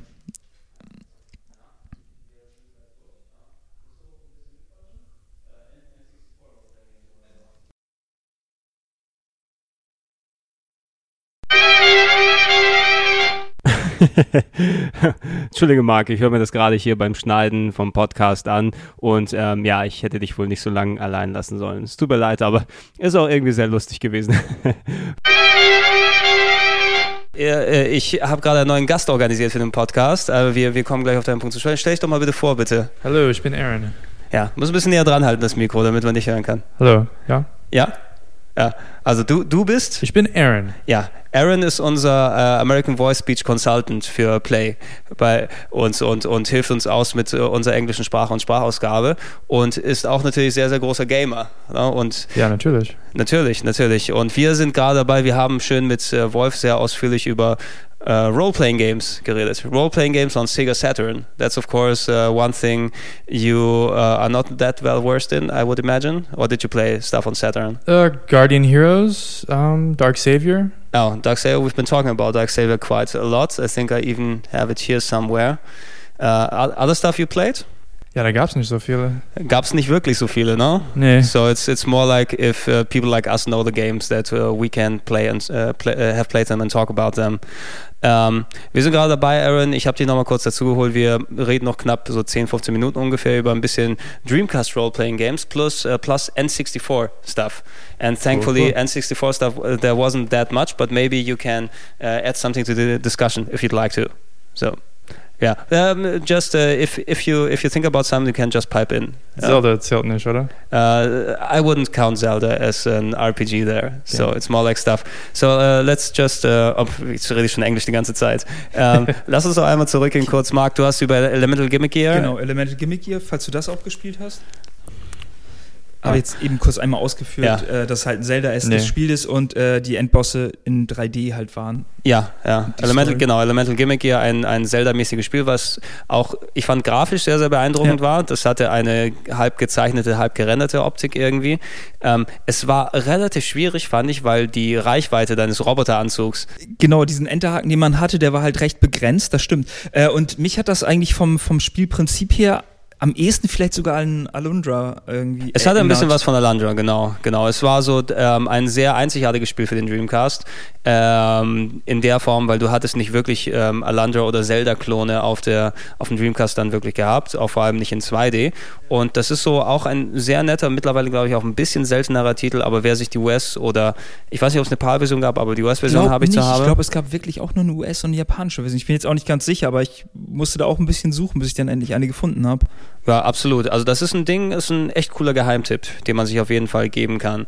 Ähm, lass mal gucken, haben wir hier sonst noch irgendwas? Ich glaube, wir können jetzt langsam zu den japanischen Spielen übergeben. Das hast du zwei Sachen oder besser gesagt insgesamt acht. Ein Spiel, das aus sieben Spielen besteht, genau. plus ein anderes. Ich würde erstmal kurz reinschmeißen, ähm, das eine Spiel, was wir gegebenenfalls auch mal irgendwann mal in einer schönen Top 5 oder sowas dann verbraten werden. LOL, auch bekannt als Lack of Love. Das ist eines meiner absoluten Lieblingsspiele von Love Delic oder Love Delic. Ja, ja halt mal, uh, Aaron, do you know uh, the game uh, Evo or Evo on, uh, Super, on Super Nintendo, where you're playing the evolution of uh, das hat mit Dinosauriern zu tun, ne? Yeah, you, you, you're going from a sea creature to a dinosaur and things like that. Did you play this once? Eigentlich nicht, nee. It's a little bit like Spore, probably. Ja, a spore if it would be a good game. Ja? Sehr gut. Also, und Lack of Love ist, hat mich ein bisschen optisch dran erinnert, aber Love Delict, die haben natürlich auch andere Sachen gemacht. Ja, das sind nicht jetzt hier die Evo-Macher, glaube ich, das war ja nee, Enix. Nee, nee, das, äh, nee, ähm, nee glaube ich nicht, hoffe ich doch. Nee, nee, sind sie nicht. Ähm, das sind die Sachen, die Leute, die auch Moon gemacht haben, wobei wir dann wahrscheinlich äh, beim PlayStation Podcast so mal kurz kommen. Ähm, ja, Lack of Love, ein Spiel, das damit anfängt, dass man eine kleine Kreatur ist, die sich äh, äh, mit an oder die, die mit anderen Kreaturen kommuniziert und indem man anderen Kreaturen was beibringt oder bei Problemen hilft, äh, verbessert man sich, äh, indem man in einem Level oder in einer Welt drei verschiedene Sachen gemacht hat, verwandelt man sich praktisch in die nächste Evolutionsstufe durch, durch Liebe, indem man anderen Kreaturen Liebe gibt. Ähm, hört sich am Anfang ein bisschen merkwürdig an. Das Coole daran ist, dass es eigentlich jeder spielen kann, obwohl es das nur auf Japanisch gibt, aber es gibt keine Sprachbarriere in dem Spiel. Das heißt, alle Sachen ähm, werden einem in dem Spiel von den anderen Wesen gezeigt. Man lernt praktisch von anderen Wesen und kann dieses, was man gelernt hat, dann wieder anderen Kreaturen sozusagen beibringen und sich so und so weiter nach oben arbeiten. Ähm, Hintergrund ist dabei auch so ein bisschen ähm, äh, so mit, mit Öko, Umweltschutz und, und äh, Planeten bevölkern und oh, die. Es, es will eine Message da. Genau, und das, das hat wirklich eine Message. Und das ist jetzt natürlich ein schwieriger Vergleich, aber ähm, ich glaube, so hat man sich manchmal gefühlt, oder so hat man sich gefühlt, wenn man das erste Mal Ico oder Shadow of the Colossus gespielt hat. Und so eine ähnliche Szene gibt's in dem Spiel auch, wo man dann irgendwie erst realisiert, okay, was ist jetzt eigentlich gerade passiert oder was passiert mit mir selber, mit dieser Evolution. Und das ist, das ist echt ein super spannendes Spiel. Und wie gesagt, da gibt es keine Sprachbarriere, so re also es gibt natürlich ein ganz kleines bisschen Text zu den einzelnen Kreaturen, wird noch beschrieben, was die, was die können oder so. Aber eigentlich kann man das Spiel wirklich ohne Probleme auch spielen, äh, ohne, ohne Japanisch Würde zu können. Würde das lauffähig sein mit einem DCX-CD-Adapter äh, ja, oder sowas? ist mit einem DCX-Adapter, ist es lauffähig und kann ich wirklich nur jedem empfehlen. Das Spiel kostet jetzt, wenn man es noch auftreiben kann, ungefähr 50 Euro, aber das ist auf jeden Fall wert, wirklich. Das ist das Spiel, was du gesagt hast, das ist das Beste überhaupt? Äh, das ist für mich das beste Dreamcast-Rollenspiel, auf jeden Fall. Okay, das ist auch natürlich eine, eine enge äh, Einstellung. So ein Dreamcast-Rollenspiel haben wir gesehen, ja, gibt es nicht aber so viele, aber es ist eine gute Aussage, ne? Absoluten Lieblingsspiel. Das, das wirklich, das ist so ein, wir haben vorhin drüber gesprochen, dass es wirklich so ein, so ein Einheitsbrei gibt, dass es Spiele gibt, die alle Rollenspiele sind mit bunten Anime-Figuren und sowas. Und es ist schwierig, das vielleicht auch als Rollenspiel zu klassifizieren, weil man sich ständig verändert. Also die ja, aber du spielst ja eine Rolle, die vor allem sich auch ähm, ja, weiterentwickelt. Und das ist ja das, was du in meinem Rollenspiel eigentlich machst. You evolve from one character into the other. And if it's from one creature into the other, no? Und das ist auch das, was Wolf vorhin erzählt hat, dass es dieses, dieses sphärische, mystische irgendwie so ein bisschen noch umgibt. Und das ist wirklich so eine ganz, ganz schöne Welt. Und gerade, wie gesagt, ähm, wir, bei Evo kann man das ja auch sehen, äh, bei dem Spiel auf dem Super NES, dass man sich entwickelt und immer größer und größer wird. Und hier ist es so ähnlich. Und ähm, ich glaube, am ehesten ist der Ver Vergleich mit Katamari da gegeben. Man fängt an, rollt sich als kleiner Ball und irgendwann merkt man gar nicht, dass der Ball größer ist, aber die Welt schrumpft um einen herum. Und so ist es in Evo auch. Man ist halt am Anfang klein, ist in einer Welt und äh, wird größer, größer, größer. Und irgendwann merkt man, dass die riesige Pfütze, wo man am Anfang noch durchgeschwommen ist, was wie ein riesiger Ozean aussah, auf einmal wirklich nur so ein kleiner Wassertropfen ist, neben dem man auf einmal äh, steht. Und das ist wirklich eine, eine ganz coole Erfahrung. Hm. Was würdest du sagen, so von Spieldauer ungefähr? Kann man da irgendwie so ein, so ein Label drauf und so weiter? Also 50 Euro ist natürlich, finde ich, noch ein okayer Preis, weil das ist auch der Neupreis, den du zahlen würdest für das Spiel. Ähm, dass du jetzt nicht keine hunderte Euro dafür loswerden willst. Aber wenn es so, so ein Zwei-Stunden-Spiel ist, dann werde ich mir vielleicht doch nochmal überlegen, ob ich da äh, das hier die, die, die, Brieftasche aufmache. Also wenn man, wenn man wirklich weiß, wie es geht und so, dann wird man wahrscheinlich so in acht Stunden Spiel spätestens durch sein. Also das ist aber auch immer schwierig zu sagen, wie viel man sich oder wie man sich auf die Welt einlässt. Ich glaube, ich leiste, ich leiste mal einfach bei ja, Gelegenheit ich, aus, wenn ich dann.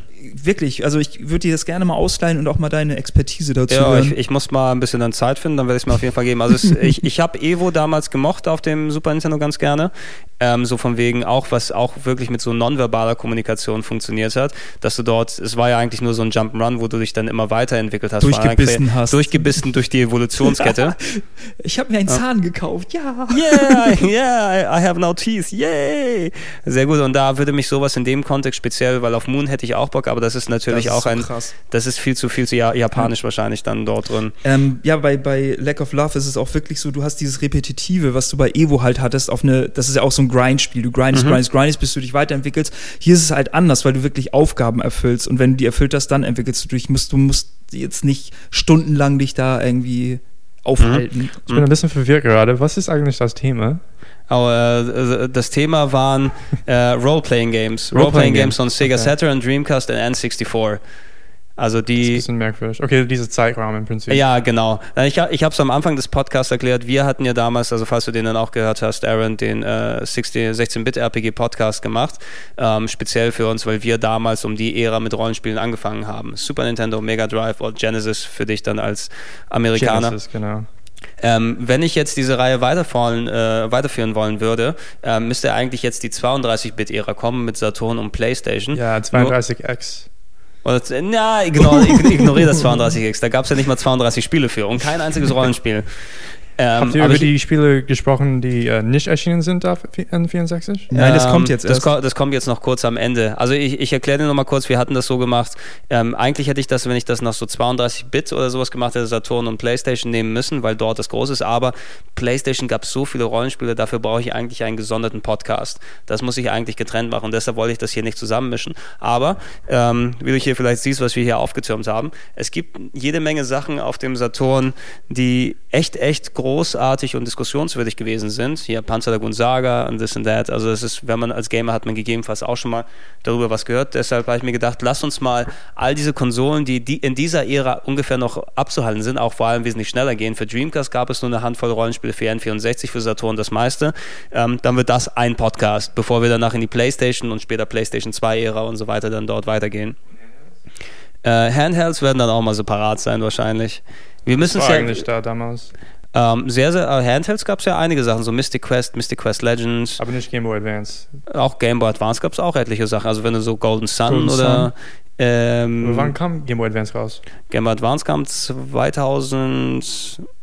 3 hätte ich jetzt, nee, früher, früher war es, ne? 2000 oder so? 2000, ich weiß nicht. Also ich glaube so Saturn N64, das ist ja so 97. Ja, aber der, der, der, denk mal, so, so Saturn äh, und Dreamcast, Dreamcast hat ungefähr gehalten, also äh, bis Dreamcast so eingestampft wurde, bis Anfang 2001. Stimmt. Ja, und N64 auch in dem Zeitraum ungefähr. Währenddessen war parallel die PlayStation 1 bis zur PlayStation 2 von Mitte der 90er bis 2001 gewesen. Das sind also alle Konsolen, die parallel zur PlayStation stattgefunden haben. N64 60 ist eh relativ kurz, aber da werden wir auch gleich zu sprechen kommen. Dreamcast haben wir noch eine Sache, die ich gerne dann reinschmeißen würde. Den Wo würdest du den Sigagaga dazu zählen?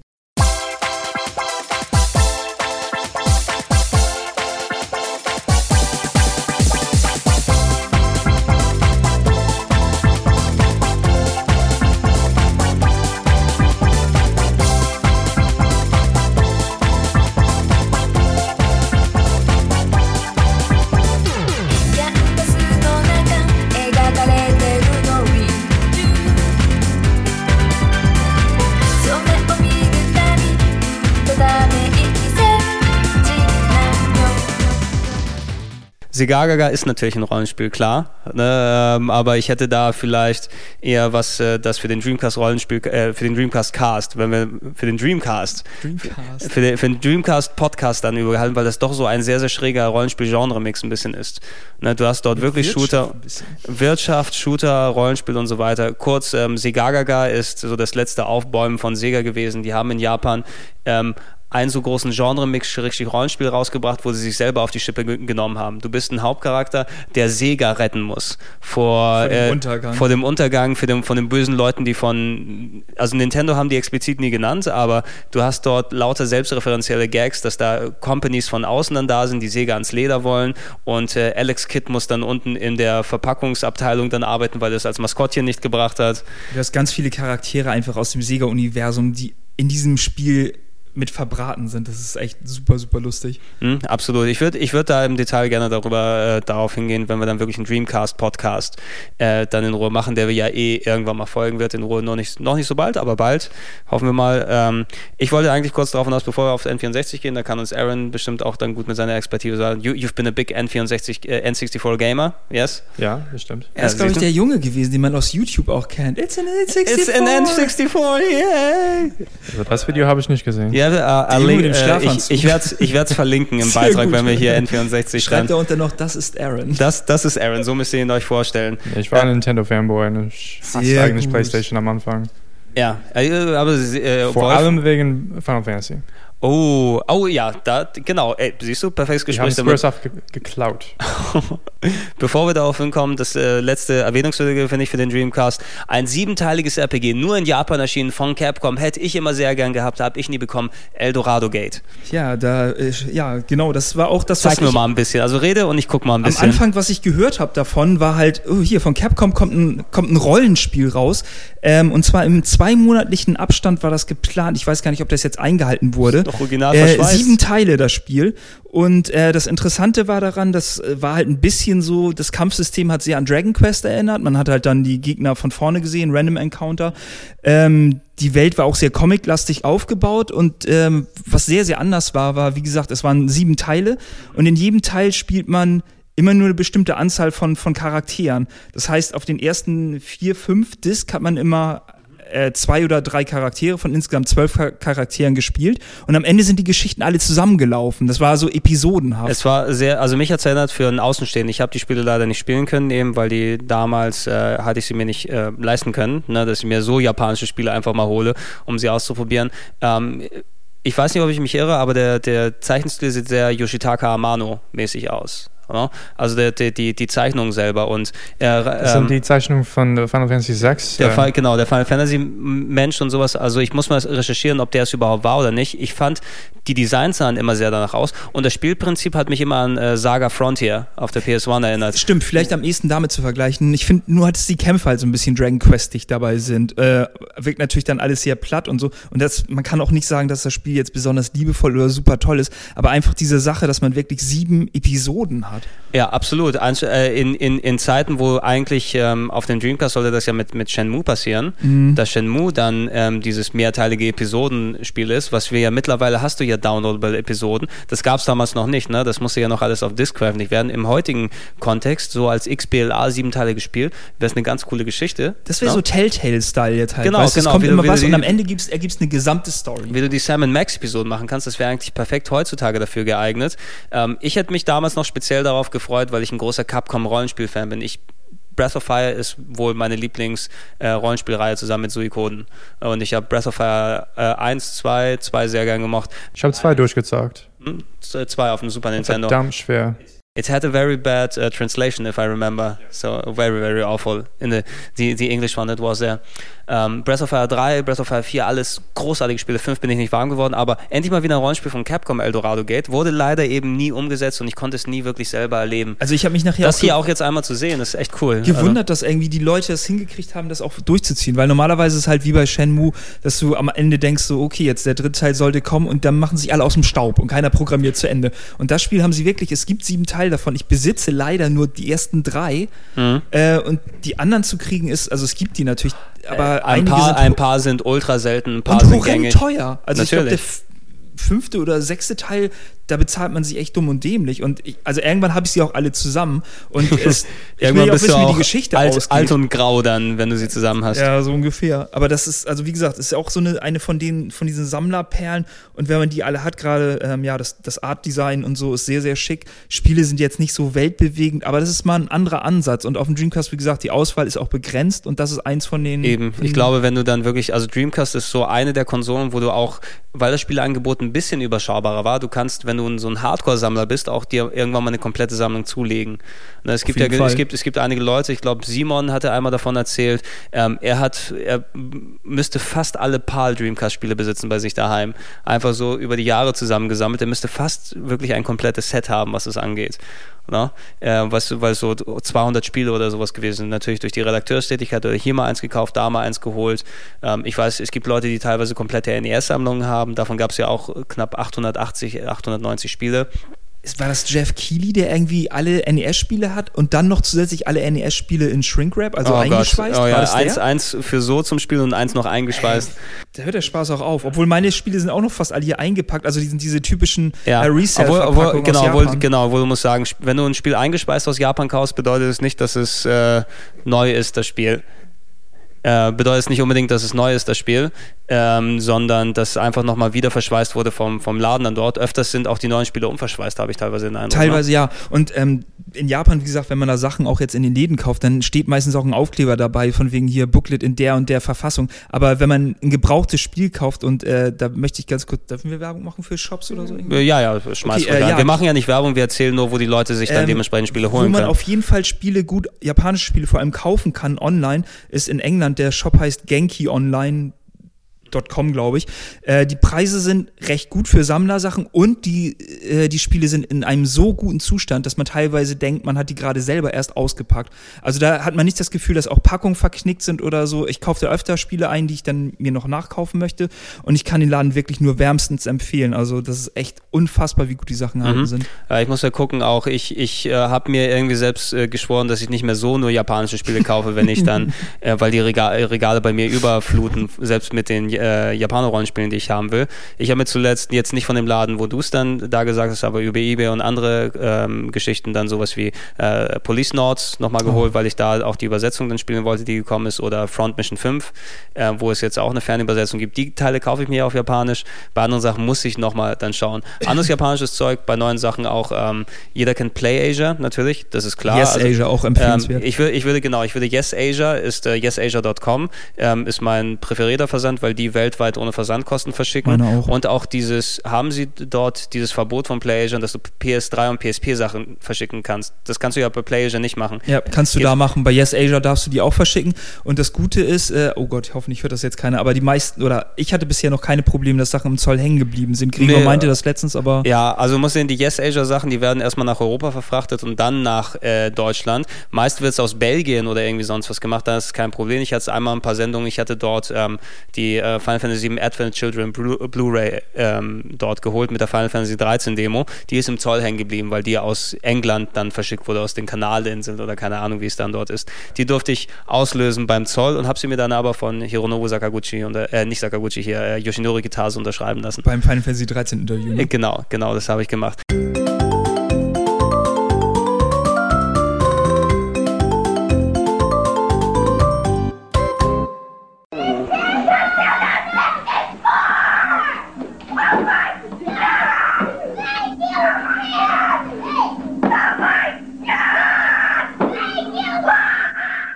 Aaron, ich habe schon gespürt, dein uh, your hatred towards uh, everything uh, PlayStation, das dort ist. Ähm, das Super Nintendo war die große Rollenspielkonsole vorher gewesen. Man hätte ja, sich gedacht, ich hätte genauso erwartet, ne? Jetzt kommt das N64. Super Nintendo war die beste, würde ich sagen, für RPGs. Chrono Trigger, Final Fantasy VI. Mhm, mh, ist ein legitimer Punkt. Ich würde für mich rein persönlich die PlayStation 1 sagen. Und ähm, erklär doch mal ein bisschen, ähm, warum, warum bist du so sauer auf Squaresoft und PlayStation oder sowas gewesen? Was war der Grund damals? Ja, diese ganze Geschichte zwischen Nintendo und Sony. Also Sony PlayStation sollte eigentlich damals nicht existieren. Die sollten diese Super CD-Gedöns machen mit Nintendo. Genau.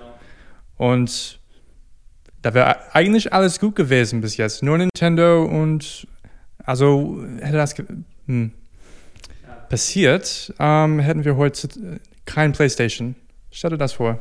Ja, es, es hätte heute keine PlayStation gegeben. Das wird auch dann nochmal groß im. Nee, das haben wir im PlayStation 1 Podcast sogar dann mal ausgeführt in Ruhe.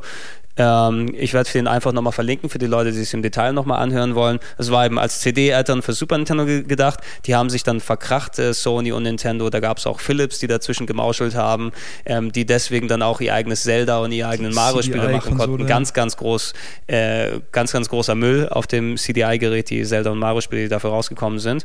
Ähm, Im Grunde hatten sie sich dann, ja, Sony mit äh, Nintendo ver verkracht, haben ihre eigene Konsole rausgebracht, die PlayStation. Was hat das aber mit, mit Rollenspielen zu tun?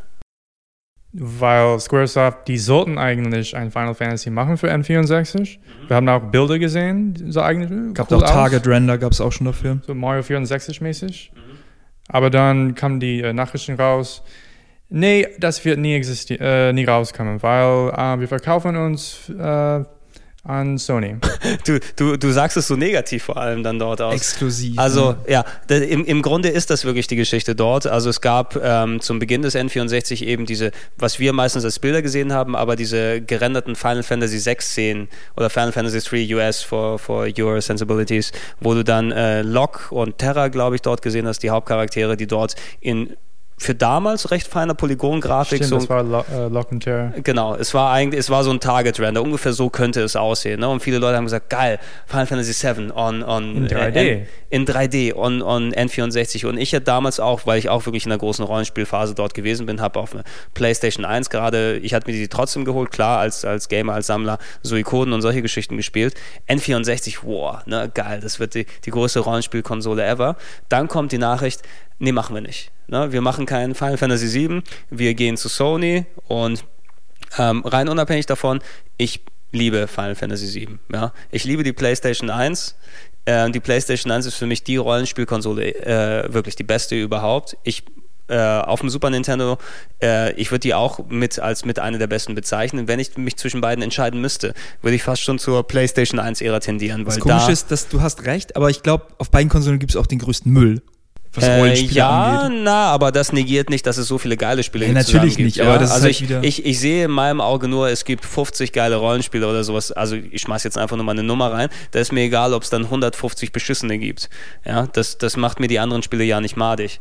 Problem ist dadurch gewesen, Aaron, äh, dadurch, dass dann Sony ähm, und, und Squaresoft miteinander gearbeitet haben, Nintendo hatte einen ihrer großen Rollenspielreferanten jetzt verloren. Ne? Hauptsächlich Squaresoft und Enix haben ja Rollenspiele gemacht. Es war ja lange Zeit auch geplant, Dragon Quest 7, Dragon Quest 7 uh, was planned as an, as an N64 title for a very long time. They switched also to um, PlayStation after some time. So, um, wie lange war es in Entwicklung? Ich glaube vier, fünf Jahre. Dragon Quest 7 hat währenddessen auch uh, von der populären Plattform N64, da haben sie gesehen, oh, Sony ist jetzt dran, auf Sony umgewechselt. Da hast du auch gemerkt, die Grafik wäre wahrscheinlich ein bisschen besser auf dem N64 geeignet gewesen. Also das war schon ein sehr hässliches Spiel dort auf der PlayStation 1. Was aber nochmal dazu kam, Rollenspiele auf der PlayStation war jetzt automatisch, hatte, du, du musstest CDs haben, du musstest Rendersequenzen haben, viele Video, Sprachausgabe. Das ist das, was Rollenspiele ausgemacht aber hat. Dafür war es ja langsam. Ja, ja. Aber das, das, war der Wechsel halt der Zeit auch, ne? Also das ist auch, glaube ich, das, wo viele Leute dann überlegt haben, du hattest eben gerade gesagt, das N64, alle haben erwartet, ich habe es genauso erwartet, der Sprung irgendwie vom Super NES zum N64 und dann so, jetzt kommen da die super Rollenspiele raus und alle in Polygongrafik. Aber anscheinend haben sich alle vertan und dieses Programmieren in Polygonoptik ist gar nicht so einfach gewesen, weil selbst Nintendo hat sich damit saumäßig schwer getan. Ja, es, es war, es war echt schwierig. Ich habe wenigstens erwartet, dass da eine Handvoll oder wenigstens etwas an Rollenspielen dort kommt, aber alle sind so extrem auf den Zug auf der PlayStation 1 aufgesprungen. Ich habe versucht, äh, nochmal zu recherchieren bei mir im Kopf, äh, was es dort alles gegeben hat. Im Grunde gibt es eines wirklich, was nur zählt, was ich dann auch am Ende gleich anführen werde. Kön könntest du aus dem Kopf irgendwelche Rollenspiele für das N64 nennen, Aaron? Tactics Ogre 64? Äh, Ogre Battle 64. Ogre Battle, ja. Ja, aber der, der, das ist mehr natürlich ein Strategiespiel. Ich würde das auch eines, eines der besseren oder vielleicht sogar mit besten äh, bezeichnen. Ich habe zu Hause. Final Fantasy Tactics sogar noch rausgekommen, ja, und 60, mhm. oder? Oder? Doch, ja. Ja, müsste ungefähr vor, also oder um den Dreh dort gekommen sein. Es ist natürlich Echtzeit, Schrägstrich, wie das erste Ogre Battle auf dem, äh, auf dem Super Nintendo. Ein bisschen Echtzeit gewesen und äh, nicht wirklich Final Fantasy Tactics Style, das war ja Tactics Ogre.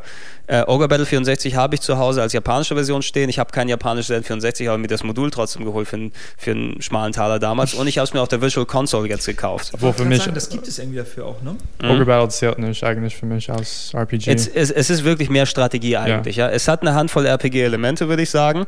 Ähm, aber rein von dem Inhalt und dem Ablauf und dem Gameplay, it's, it's Strategy. Ich denke, das, äh, es gab nur eins. Nur ein RPG. Ja, welches fällt dir denn ein? Also ich habe es im Kopf, aber nicht der Name. Okay, ich, ich, ich werde gleich darauf zuhören. Es gibt eine Handvoll anderer Sachen, inklusive Sachen, die nicht dort erschienen sind. Ähm, das allererste Rollenspiel, was glaube ich auch vielen präsent ist, wenn sie sich damals mit der Thematik beschäftigt haben. Das hieß in Japan Quest 64 genau, das. oder Holy Magic Century. Holy Magic Century. Ich, hab, ich wollte es mir eigentlich immer mal kaufen, ähm, einfach aus Komplettismus. Ne? Also ich wusste, dass ich da kein gutes Spiel erwarten kann. Ich habe es nur leider nie gefunden im Laden. Einmal habe ich es bei Karstadt gesehen, hier an der Osterstraße und bin losgelaufen zu Hause Geld holen, aber da war es schon weg. Ähm, äh, aber äh, Holy Magic Century Quest 64 ist, glaube ich, auch das Paradebeispiel, warum auf dem N64 Rollenspiele scheiße funktionieren. Also kannst du ein bisschen ausführen, Marc? Ja, das ist halt irgendwie, weiß nicht, grafisch ist das halt nicht wirklich so das Highlight und ähm, ja, das sieht einfach furchtbar aus und sowas altert auch immer ganz, ganz schlecht. Und dann vom Spielprinzip her auch nicht richtig umwerfend. Ja, es war so ein 3D, du bist ein Junge und musst deinen Vater finden. Das, glaube ich, war die Story. Ja, und ich spoil es jetzt auch mal, du findest am Ende deinen Vater nicht. Ja, fertig aus. Jetzt habt ihr den Salat. Es, es, sah schlecht aus, es hat sich schlecht gesteuert, es, die Story war kaum vorhanden. Die Welt war karg. Die war wirklich karg. Du hast irgendwie, Texturen waren mehr oder weniger nicht vorhanden, gab es da irgendwie nicht so wirklich und es sah einfach grottig aus. Das sah schlimmer aus als die Target-Render von Final Fantasy. Ab, absolut. Ne? Und wenn du dann auf der PlayStation 1 dann sowas wie äh, Final Fantasy 8 oder 9 dann spielen kannst, parallel zu der Zeit, oder sagen wir selbst ein Spiel, was ich nicht persönlich mag, was aber visuell beeindruckend war, Legend of Dragoon auf der PlayStation 1, wo die da echt viel Qualität in die, in die Optik reingetan haben, oder Chrono Cross später und was auch alles gekommen ist. Ähm, und da hast du Holy Magic Century auf dem N64, was wirklich kompletter Crap war.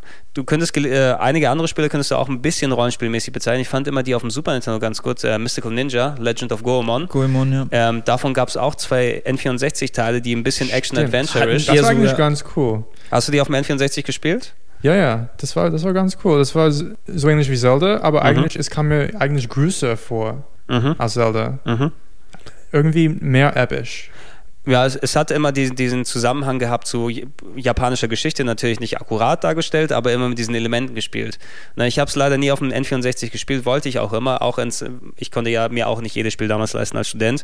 Ähm, auf, dem N4, auf dem Super Nintendo fand ich es aber großartig, Legend of Mystical Ninja. Da war es auch ein bisschen Zelda-ish mit Jump'n'Run-Elementen ähm, zwischendurch drin und, und stete Parts. Und ich glaube, das könnte man eher, wenn man ein bisschen Rollenspiel, Zelda, Action-Adventure-mäßig das so sich zählt. Ich würde auch Zelda nicht wirklich zu dem dem Rollenspielen jetzt zählen, ne? weil Zelda ist Action-Adventure für mich, das ist ein bisschen was anderes. Zelda ist eine Sache für sich.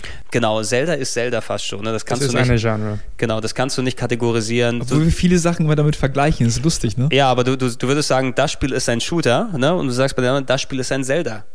Klon. Ne? Also das ist schon fast wirklich ein Genre für sich, wenn man es dort bezeichnet. Und das würde ich hier in die Rollenspielecke nicht reintun. Mystical Ninja könnte man eventuell da noch hingehen. Ähm, da ist ein anderes Teil, das wird wahrscheinlich eh niemand gesehen und gespielt. Ich habe es kurz anprobiert. Ähm, das war auch ein bisschen so die Hoffnung, endlich kommt mal wieder ein gutes Rollenspiel. Aiden Chronicles hieß das Ding. Auch nur Bilder von äh, gesehen in Zeitschriften. Aiden, äh, A-Y-D-I-N Chronicles. Ähm, ein Fantasy, ein, ein hässliches Fantasy-Rollenspiel. Also auch ein sehr, sehr ruckliges und es hat, glaube ich, auch die Speichererweiterung unterstützt, aber nicht wirklich gut. Ähm, ich habe es nur kurz angeguckt. Ich nenne es hier auch nur der Vollständigkeit halber, weil es ist so eins der wenigen, die sich auch wirklich klassisch als, äh, klassisch als Rollenspiel dort bezeichnen lassen. Ähm, das einzige wirkliche Rollenspiel auf dem N64.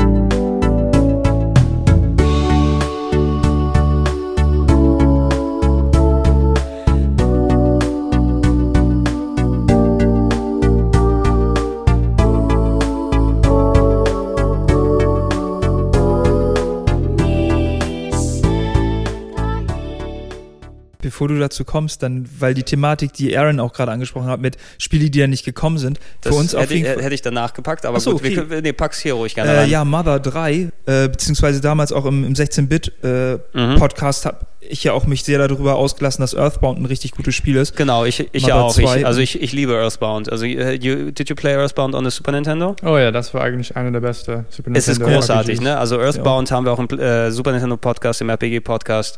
Dort. So genervt, dass es nie rausgekommen ist in Amerika. Ja, es ist auch echt total schlimm gewesen, einfach nicht nur der Nachfolger, sondern auch wir, wir kriegen ja nicht mehr jetzt das Ding auf der Virtual Console. Ich habe mir damals auch das Spiel importiert. Ich habe sogar noch das, den, den Player's Guide, so Scratch and Sniff Player's Guide. Das ist ja, genau. ja, das war lustig. Wurde dann, oh, der, der, riecht hier so nach Dreck und der andere riecht nach Moos oder was auch immer. Es war so ein sehr, sehr eigenes, man könnte es ein bisschen als äh, Rollenspielparodie, das erste Earthbound bezeichnen oder Mother 2, wie es bekannt war in mhm. Japan, weil es gab das erste Mother auf dem, auf dem NES. NES früher gewesen, was nie in äh, äh, in den USA und Europa erschienen ist. Das wurde dann eben mit dem Nachfolger als Earthbound übersetzt.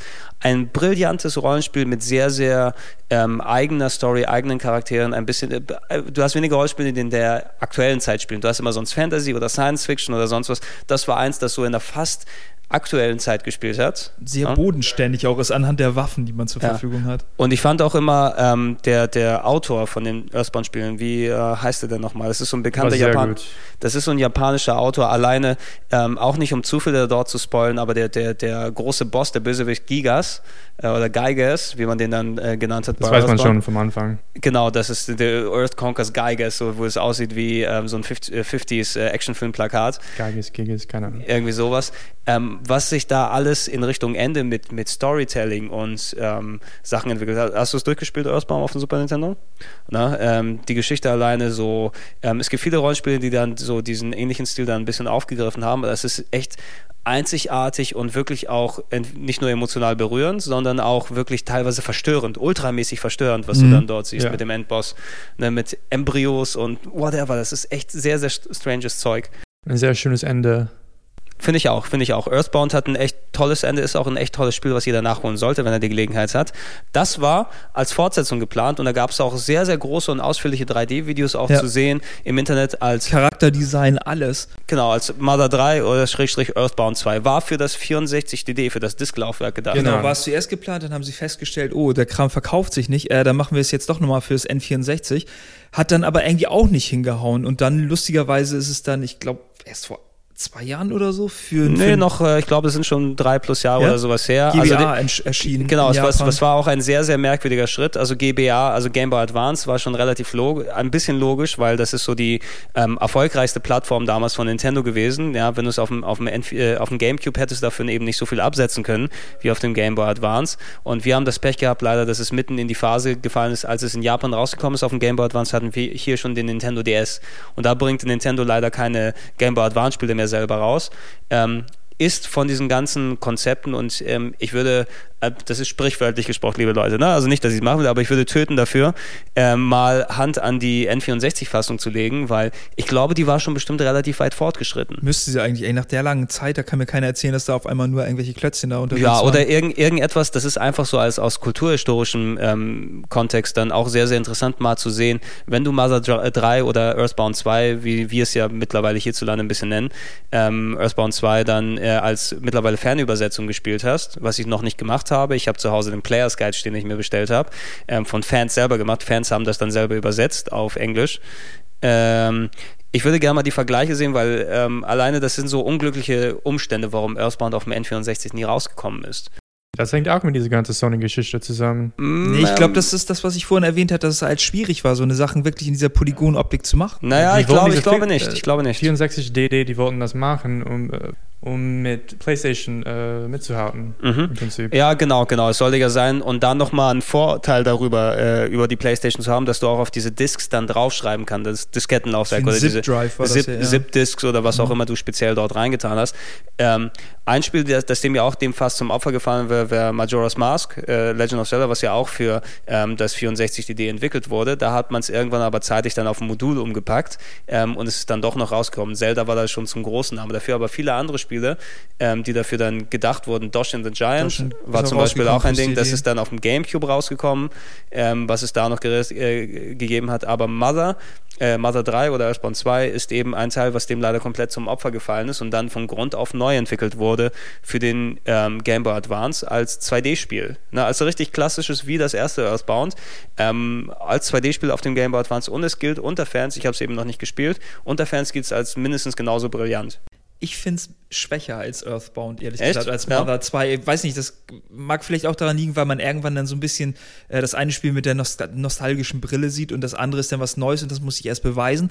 Aber ich fand, dass es ein bisschen verliert. Also gerade bei den Einzelheiten, so, ich meine, Earthbound hast du ja auch gespielt. Mhm. So halt, wenn dein Vater irgendwie immer, wenn du ihn anrufen musst zum Abspeichern, so, so eine Kleinigkeiten. Und da sind viele Sachen, die man eigentlich so lieben gelernt hat, verändert worden. Und das sind so, so Kleinigkeiten, die mir das ein bisschen vergrätzt haben. Es ist nicht schlecht, es ist wirklich ein trotzdem gutes Spiel, aber es fehlt irgendwie diese Brillanz oder dieses Besondere, was Earthbound Schade, es, es war auch eben sehr, sehr, also it was very good localized in English, the first Earthbound. Earthbound on the Super Nintendo. Nintendo the first Earthbound. Ähm, ja, Earthbound. Das einzige Earthbound. So, uh, Earthbound on the Super Nintendo was very well localized. I, ich hatte da immer das Gefühl, die, die, also wie die Texte gemacht sind und einfach so, wie die Leute dort mit dir reden und was da gemacht wird, das ist sehr, sehr schön gewesen. Und auch für, Text. Für, für Nintendo, für Nintendo Verhältnisse, Verhältnisse fast schon ein bisschen ungewöhnlich, weil du hattest von Nintendo selber ja nicht so viele Spiele, die, die textmäßig sehr, sehr viel dann dort hatten. Ne? Sehr intelligent geschrieben. Sehr intelligent geschrieben. Die Vorlage war cool. Also die Vorlage war, denke ich mal, dort bestimmt durch den japanischen eben Star-Autor, der die in, in Japan eben macht. Aber auch die englische Lokal Lokalisation hat gepasst und das war echt ein toller Appeal von dem Spiel.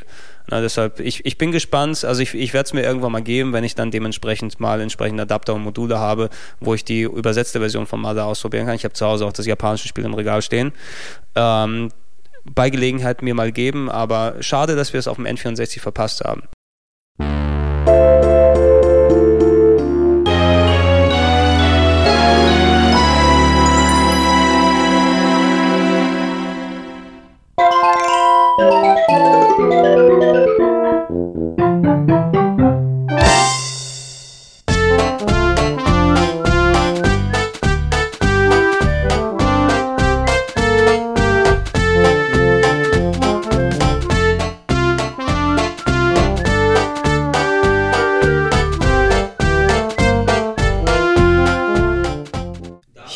Verfluche dich, Sony. Ich verfluche dich, Sony. Ja, wofür ich aber, ähm, was ich fast schon sagen würde, bei all dem Hass Sony gegenüber und dass sie so viele Rollenspiele darüber hatten, es gibt ein Spiel auf dem N64. Da, das habe ich auch schon, schon vor Urzeiten gesagt und ich lege mich fest, dieses Spiel ist besser als jedes Final Fantasy, was rausgekommen ist, besser als eigentlich so ziemlich fast alle Ära der äh, Spiele der PlayStation-Ära und so weiter. Das ist, gehört zu meiner Top 3 aller Rollenspiele.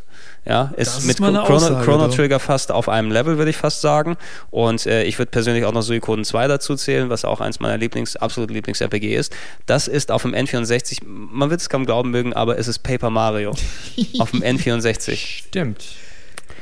Paper Mario kurz. Nachdem wir ja. beim anderen Podcast nämlich äh, hier äh, mhm. Legend of the Seven Stars vergessen haben, wo ich mich im Nachhinein echt Oh, das habe hab ich zu Hause auch, Legend of the Seven Stars. Das, das fand ich eigentlich besser.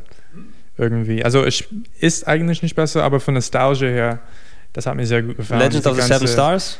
Geile Idee, Mario in eine RPG-Welt ja. zu werfen. Ja, aber Paper Mario hat noch einen anderen Charme. So. Also die, die, die Sache ist es, ähm, einer der Gründe, du bist jetzt nicht da dabei gewesen, als wir uns, ähm, Aaron, unterhalten haben über Skies of Arcadia auf dem Dreamcast. Das war ein Spiel, was mich persönlich bitter enttäuscht hat, dadurch, dass die einzelnen Gameplay-Elemente und inhaltlich Story und Charaktere leider nicht so gut funktioniert haben, wie es sein müsste, weil das Spiel Skies of Cadia hatte eine sehr, sehr schöne Welt und hätte ähm, eigentlich auch ein geiles Rollenspielerlebnis für mich sein müssen, hat mich aber in allen Belangen enttäuscht, was es da gegangen ist. Paper Mario ist das komplette Gegenteil. Überraschung, ne? Ist das absolute komplette Gegenteil. Du würdest denken, oh, äh, du machst aus Mario ein Rollenspiel. Ja, Mario hat ja schon Tennis gemacht und Kart gefahren und so weiter. Ähm, Wenn man redet von Dumbed Down.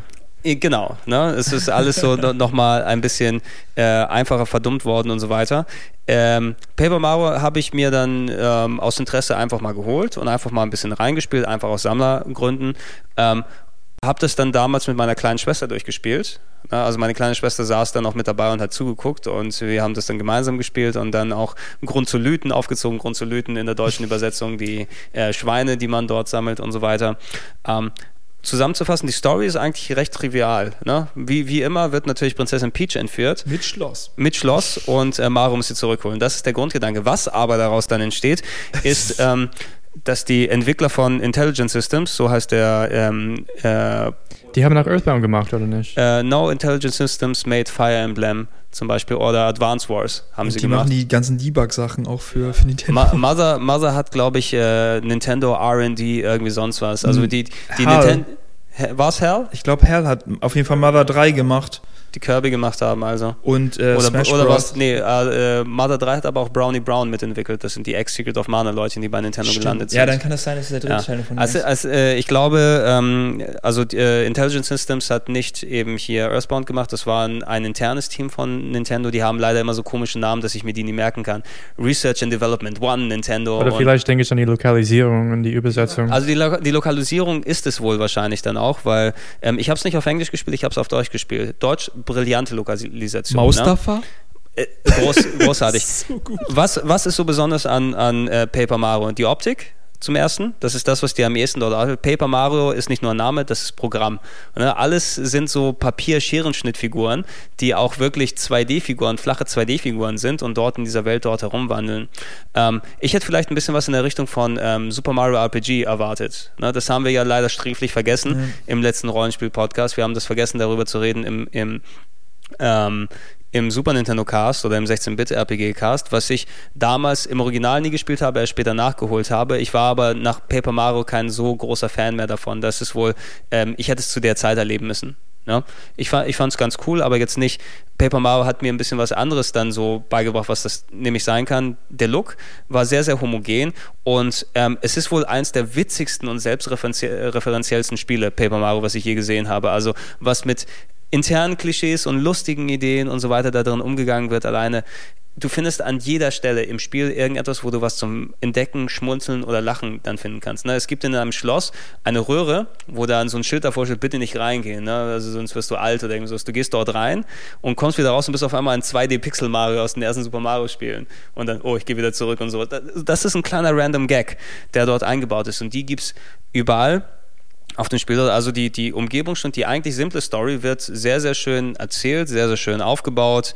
Ähm, alleine, dass du, ähm, ja, Princess Peach wird vom Bowser mit ihrem Schloss dort entführt und ähm, sie ist eigentlich nicht nur weg des, dem ganzen Spiel gegenüber. Du spielst zwar Marios Geschichte, aber zwischendurch, zwischen den einzelnen Kapiteln, schaltest du auf Princess Peach sich dann über, die sich dann im Schloss umherbewegt. Und dort findest du teilweise so, da, da, da musst du einen Kuchen backen für Mario, wo du eine Pfeile irgendwie reintust. Und ähm, auf einmal ist da so ein äh, Part, wo das sich auf einmal dann in eine Quizshow dann entwickelt mit äh, anderen Bösewichten. Uh, did you play it? Did you play? Ja, ja. Ich, ich, ich denke an uh, Thousand Doors. Ja, Thousand Doors hatten das auch, da, da, da spreche ich gleich nochmal darüber, weil da war ich ein bisschen enttäuscht, muss ich sagen. Der Gamecube-Teil ist das, ne? Ja, der, der, steht für viele, für viele ist das, glaube ich, auch noch sehr, sehr hoch im Kurs. Ich war ein bisschen enttäuscht aus einem anderen. Die Musik war gut. Die Musik war sehr, sehr gut, ja. Äh, optisch, Musik auch beim ersten N64-Teil, äh, das, das äh, Writing, also die, die Dialoge perfekt, ähm, sehr, sehr gewitzt. Was bei Paper Mario aber wirklich das ist, was das für mich noch ganz, ganz, ganz besonders macht, ist, dass es wohl das um, vom Gameplay her, vom Gameplay her ist es eines der, der besten und abwechslungsreichsten Spiele, die ich je gespielt habe. Ähm, die ganze Story ist in Kapiteln dort eingeteilt und jedes Kapitel, ja, jedes Kapitel hat eine eigene Oberthematik, ähnlich wie du es bei den Jump'n'Runs dort hast, aber auch jedes Spiel spielt sich komplett anders. Spieldynamik verändert sich mit den einzelnen Kapiteln. Ein, ein Part ist auf einmal ein Stealth-Level, wo du dort was machen und auch sinnig verbaut, also nicht so, dass da Gameplay-Elemente dazukommen, ähm, dass da irgendwas sonst was passiert, also du bist in dem in einem Haus, wo du jemanden retten musst und da musst du dich ein bisschen immer verstecken. Ich weiß nicht mal, der eine Level, der eine Level spielt in der Spielzeugkiste der Shy Guys, ähm, wo du dann reingestiegen bist. Ähm, dann, äh, was ich auch super brillant finde, ein Level entwickelt sich zu einer Murder Mystery, wo du dann Detektiv spielen musst. Das ist im, im anderen Teil aber auch mit dem Zug. Ja, ne? ja, ja, das ist dann nachher dann auch gewesen. Aber das sind jedes Kapitel, was dort ist, bringt so ein überraschendes Gameplay-Element ein, was gut funktioniert, ähm, was auch, äh, das Einzige, was man sagen kann, die Kämpfe sind gegebenenfalls hier und da mal ein bisschen leicht, aber die sind auch sehr, sehr cool umgesetzt. Ähm, aber die machen Spaß. Ja. Das ist das halt. Das, das Gute ist, du hast dort trotz, du, du, du, genau, du hast keine Random Encounters an sich, aber es bringt, was ich immer bei Rollenspielen sage, Entwickler, denkt bitte daran, wenn ihr so eine, ein, ein rundbasiertes Kampfsystem oder sowas macht, ähm, lasst es, packt da irgendein Element rein, das so gut funktioniert, dass ich nicht nur das Gefühl habe, ich muss nur die A- oder X-Taste drücken und dann kämpft er von alleine. Ja. Ich bin der Meinung, das fing alles an mit Chrono Trigger und dann Super Mario RPG. Genau, es, es hatte Elemente, das gab es ja schon beim Super Mario RPG, einfach, dass du durch Timing und Hopsen auf die Gegner drauf dann mehr Energie denen abziehen ja. kannst und du kannst dann decken, also sozusagen auch Energie, wenn du dann äh, durch Timing das vermeidest. Das hat dich in jedem Kampf wirklich so involviert, dass die nicht langweilig geworden sind. Zusätzlich dann auch noch, weil du hast ja unterschiedliche Sidekicks dabei und das ist halt auch wieder auch was Geiles. sehr, sehr gut. Du Sidekicks, hast dann genau. diese nicht dieses äh, typische, okay, da bin ich mit Mario unterwegs, dann habe ich jetzt irgendwie einen Toad dabei, also, sondern du hast die Bösewichter dabei, du hast einen Goomba dabei, du hast irgendwie einen Nein, Boo du, irgendwie Gum, dabei. Gombario, der mit, der, mit der Mütze. Aber der, Maus davon finde ich echt den Kracher und das ist so liebevoll gemacht und die Figuren auch, dass du die werfen kannst oder irgendwas damit machen kannst. Ist das so ist gut. ja auch, du, du, du eröffnest dir neue Gameplay-Sachen durch jede Figur, die du dazu bekommst. Ne? Nicht nur, dass dann Bösewichte sind, sondern auch jeder ist sehr, sehr super charakterisiert. Das ist mit den späteren Mario, Paper Mario-Spielen leider ein bisschen zu sehr textlastiger geworden. Speziell Super Paper Mario hat leider, meines, meines Erachtens nach, ist es auch sehr witzig, aber hätte locker auf so 50 Prozent des Textes verzichten können hier hier und da. Das ist bei Paper Mario 1 nicht wirklich der Fall. Dort ist alles sehr schön gemacht, sehr schön charakterisiert. Ähm, speziell einfach Gombaro, den ersten, den du dort triffst, das ist ein Goomba, der in die große weite Welt will und äh, du sprichst mit seinen Geschwistern. Endlich, du schließt dich Mario an. Ja, toll. ja, und wir haben jede einzelne Feind äh, äh, charakterisiert. Eine, genau. Ja, eine Persönlichkeit. Weil normalerweise hast du bei so einem Spielen dann auch immer irgendwie, dann machst du tausende von Goombas platt und so und jetzt haben die auf einmal Namen. Das hattest du auch, glaube ich, mal in Bezug zum anderen Spiel. Genau, das war, das war Super Paper Mario. Ne? Wo du, bei Super Paper Mario bist du mit Luigi da gerade unterwegs und da triffst du auf zwei der Skelett-Koopas und die unterhalten sich, oh, was ist denn hier los? Und dann kommt Luigi dazu und äh, auf einmal kommt der super große Oberbösewicht und will Luigi töten und erwischt einen dieser Skelett-Goombas ne, und da schreit eine, nein, Peter, nein! Alleine, dass die dem Goomba einen Namen gegeben haben, äh, dem, dem Skelett-Cooper. Das fand ich so super lustig, einfach, du, du merkst, wie viel Liebe und Detail dann dort reingeht und, und wirklich, Liebe ist genau das Wort, was, was Paper Mario dann dort ausmacht.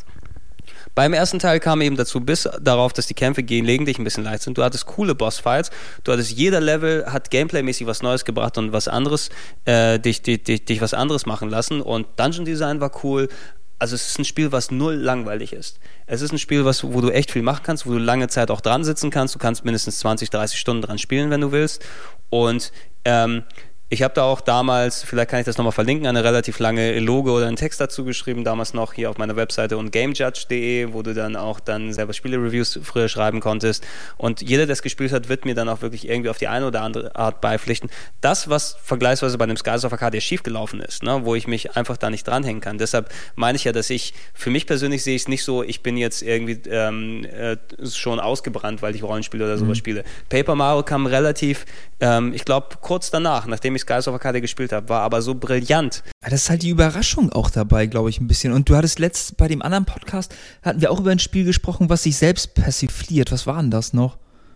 Was, äh, Earthbound? Äh ja, nee, noch was anderes. Das hattest du, glaube ich, noch mit dazugefügt. Ein Spiel, was sich selber ein bisschen auf die Schippe nimmt oder nicht so ganz ernst nimmt. Und das macht super, äh, oder Paper Mario hm, pa pa Paper Mario ist da ein bisschen eben. Es nimmt sich nicht, es nimmt sich nur so ernst, wie es sich ernst nehmen muss.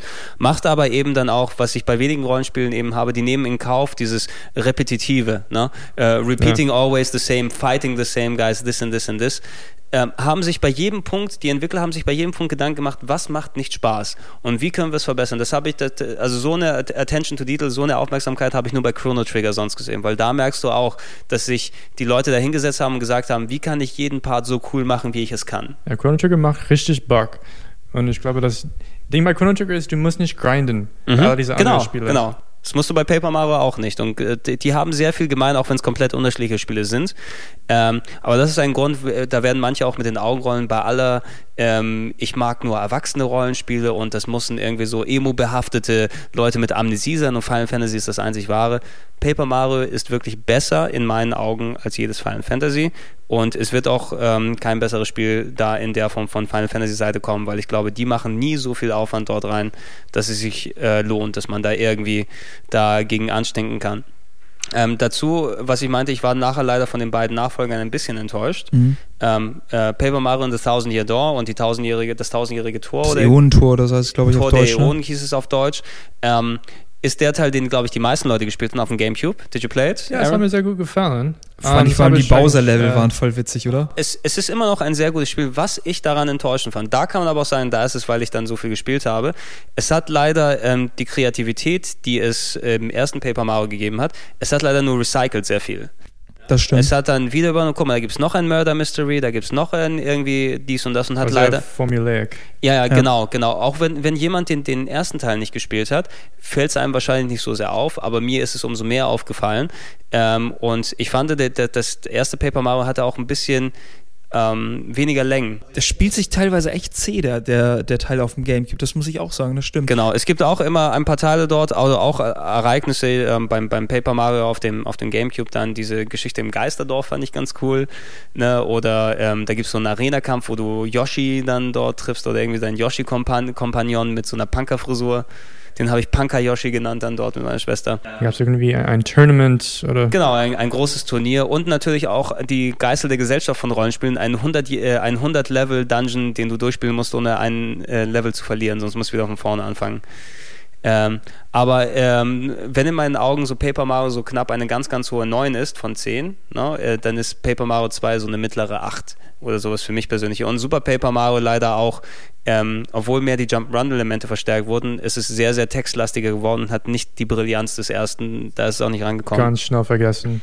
Ist schade ein bisschen beim GameCube-Teil wollte ich noch sagen, was ich daran, also die Längen, klar, aber was ich daran gut fand, waren teilweise diese, diese, auch dieses Witzige, so von wegen Bowser hat diesmal gar nicht die Prinzessin entführt und ist selber unterwegs. Und das fand ich teilweise so zum Lachen. Coole, das ist auch cooles Zeug. Einfach, dass du selbst, auch ist sich selbst eben sehr äh, selbstreferenziell und sich selbst bewusst, was es dann ja, damit genau. macht. Und das hast du bei Paper Mario, äh, bei pa äh, Super Paper Mario eben nochmal verstärkt gehabt, wenn du mit Bowser und Peach und so weiter unterwegs bist als Charaktere. Und ähm, wenn eines stimmt an den, an den, an den ähm, großen Super Mario-Rollenspielen, ich meine, die auf dem DS und Game Boy Advance sind auch ganz cool, die Mario und Luigi Advance oder Partners in Crime oder wie die heißen. Außer das Inside Story, auch super lustig. Auch sehr gut ist, das ist natürlich ein anderes Team, das die macht. Ich glaube, das ist ja. Alpha, Alpha Design oder irgendwie sonst was heißen die.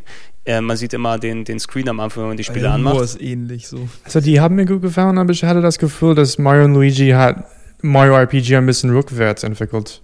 Ein bisschen, ne? Es ist, ein, es ist ein bisschen anders. Es ist auf jeden Fall nicht, ähm, es ist eine andere Linie. Es ist sozusagen, wenn du zwei Teams gesagt hast, macht ein Mario-Rollenspiel und beide sind auf einem leicht ähnlichen Weg gegangen, aber doch anders, weil das, die, die Comedy ist auch sehr vorhanden bei den, mhm ähm, bei den äh, Handheld-Spielen. Also speziell bei Bowser's Inside Story ja. ist ein Spiel zum Brüllen ja. teilweise sehr, sehr lustig und auch sehr lustige Gameplay-Ideen, die mit dabei sind. Für mich ist aber Paper Mario 1 ist ein Spiel, das werde ich immer, immer bei mir behalten. Das ist wirklich eins meiner absoluten Lieblingsspiele. Finde ich aber krass, irgendwie, wenn man so drüber nachdenkt jetzt. Also bei mir ist es ein bisschen anders. Ich, ich finde das Spiel auch super, super geil. Und äh, wenn man sich dann so eigentlich in, ins Gedächtnis ruft, so von wegen, hey, das beste Jump'n'Run hat Nintendo gemacht, so bla bla bla. Und dann fällt dir auf einmal auf so, oh, das beste Rollenspiel hat auch Nintendo eigentlich gemacht. Das ist irgendwie genau. so. Es ist, es ist eine persönliche Meinung eben. Es, ich finde es fast schon komisch, dass äh, es ein Genre ist, was eigentlich nicht Nintendo Stärke ist und die nur ein also fast schon nur ein Spiel raushauen müssen und Earthbound kannst du ja vielleicht auch mit dazu zählen. Du könntest auch ja. das Argument für dich machen, dass Earthbound das beste Spiel der 16-Bit-Ära ist. Da würden dir manche Leute, die würden dich auch nicht schief angucken, wenn sie das sagen. Ich glaube, ja, werden jetzt nach dem Podcast wahrscheinlich alle, alle Fans von dir ihre äh, Gregor-Poster von der Wand reißen. Ich habe eh keine Fans, ich habe nur Hasser. ja. Ich habe nur Hater. Ich glaube, man muss Super Mario RPG, ja, Super Mario RPG und Paper Mario vergleichen, um zu äh, sehen, aber die ähm, Philosophie von Nintendo und die Philosophie von Squaresoft zu vergleichen. Mhm. Das ist, glaube ich, ein ganz gutes Beispiel. Ja, das äh, Super Mario RPG hatte ja damals zwar Nintendo ein bisschen beigeholfen, das ist ein Squaresoft-Game. Mhm. Das so, ja. das, das glaube ich, würde sogar das letzte Spiel gewesen sein, was Squaresoft noch mitentwickelt ein hat. Jump and Run äh, Elements. Genau, ein bisschen Jump'n'Run-Elemente reingebracht, aber es ist eigentlich ein schön, also ein pures Squaresoft-Spiel mit Renderoptik und allem drum und dran. Und auf dem N64 äh, mit Paper Mario merkst du die Nintendo-Philosophie, wenn Squaresoft nicht reingeht. Square hat sich komplett auf den Render-Kram dann eben konzentriert, was die Optik angeht und, und inhaltliche Umsetzung, hat aber dadurch, dass Nintendo nicht mehr dabei war bei den Final Fantasy-Sachen, ein bisschen was anders gemacht. Ne? Die haben sich nicht so angefühlt wie Super Mario RPG.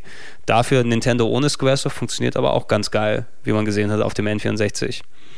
Und ähm, das ist auch eines der einzigen drei Spiele, die ich noch zu Hause habe fürs N64. Also ich habe kein N64 mehr, ne, aber ich habe für meine Sammlung einfach drei Spiele behalten. Das sind natürlich äh, Ocarina of Time, das ist klar. Majora's Mask habe ich behalten. Majora's Mask haben wir auch im Podcast gesagt, ist auch eins meiner persönlichen Lieblingsspiele. Und Paper Mario.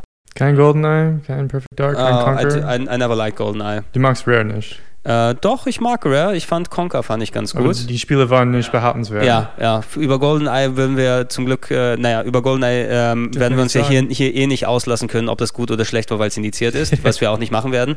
Ähm, aber ich, ich, ich mochte es eh nie. Ich bin kein Ego-Shooter-Spieler. Ne? Ich hab, äh, du warst auch noch nicht dabei, da habe ich das zu Wolf auch gesagt.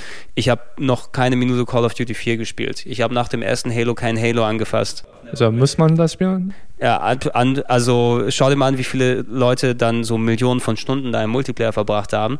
Ähm, ich muss es nicht gespielt haben. Ne? GoldenEye habe ich mal gespielt, ich, es war nichts für mich. Belassen wir es dabei. Ich mochte das, Perfect Dark auch lieber.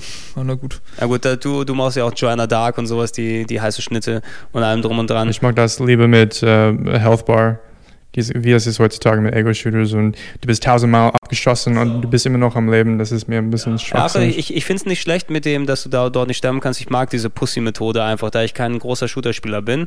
Ich spiele zwischendurch gerne auch mal ein bisschen was. Ich habe ein bisschen Killzone 3 gespielt zuletzt, Halo. das war ganz nett. Halo habe ich, nee, ich habe Halo ich dachte, nicht. du hast den ersten gespielt. Den ersten habe ich gespielt, ja, das war im Jahr 2003 ja, aber oder der so. hat das ja praktisch irgendwie entwickelt mit dem Ein, bis, ein bisschen, ein bisschen habe ich es auch gespielt. Ich spiele vielleicht, wenn es hochkommt, ein oder vielleicht zwei Shooter im Jahr durch, wenn, wenn überhaupt. Ne? Und ich habe jetzt Killzone 3 angefangen. Ich denke, das ist kurz genug. Vielleicht spiele ich das dann nochmal durch. Dann habe ich aber auch genug für ein Jahr. Ja, und äh, worauf ich dann aber hinaus wollte, ich habe diese 63 Spiele dort drin stehen und für mich ist das auch ein legitimes Trio, da lohnt sich alleine der Kauf der Konsole für, wenn man das nicht hat. Oder der Download der Spiele in der Virtual Console. Die gibt es alle drei als Virtual Console Spiele. Ich habe mir Paper Mario einfach nochmal extra so runtergeladen. Wie sind die umgesetzt? Sind die äh, 1 zu 1. Okay, hm, okay. Ja, äh, die deutsche Version von ähm, Paper Mario äh, hat, ähm, ich glaube, du kannst die Textsprache wählen, hat ganz leichte Balken oben und unten. Hat keine so super dicken, das haben wir ja immer Probleme gehabt. Das hattet ihr in Amerika nicht mit äh, PAL-Umsetzung und Balken.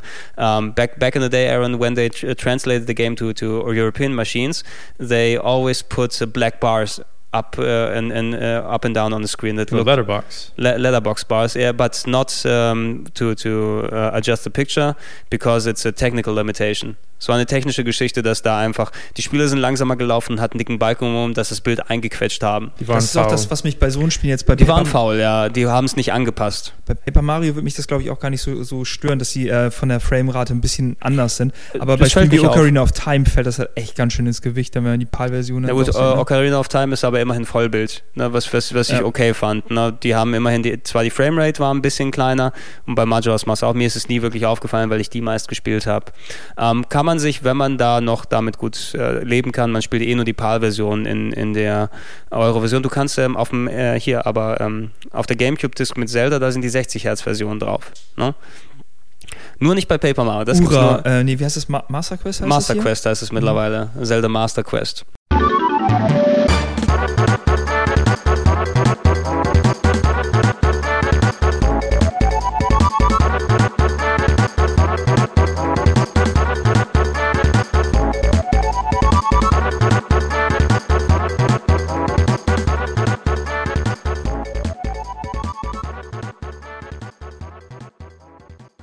Aber gut, ähm, mit dieser großen Eloge zu Paper Mario sollte es das gewesen sein für den Rollenspiel-Podcast Nummer zwei. Ähm, ich möchte mich einmal in Abwesenheit nochmal bei Wolf bedanken, der uns äh, speziell mit, mit seiner Expertise und ich glaube, er ist auch wirklich der Einzige, der auch wirklich sehr, sehr vertieft in der ganzen Saturn-Geschichte hier gewesen ist, äh, außer uns hier, dass er uns hier nochmal beipfliegen kann und natürlich Aaron mit seiner N64-Expertise hier.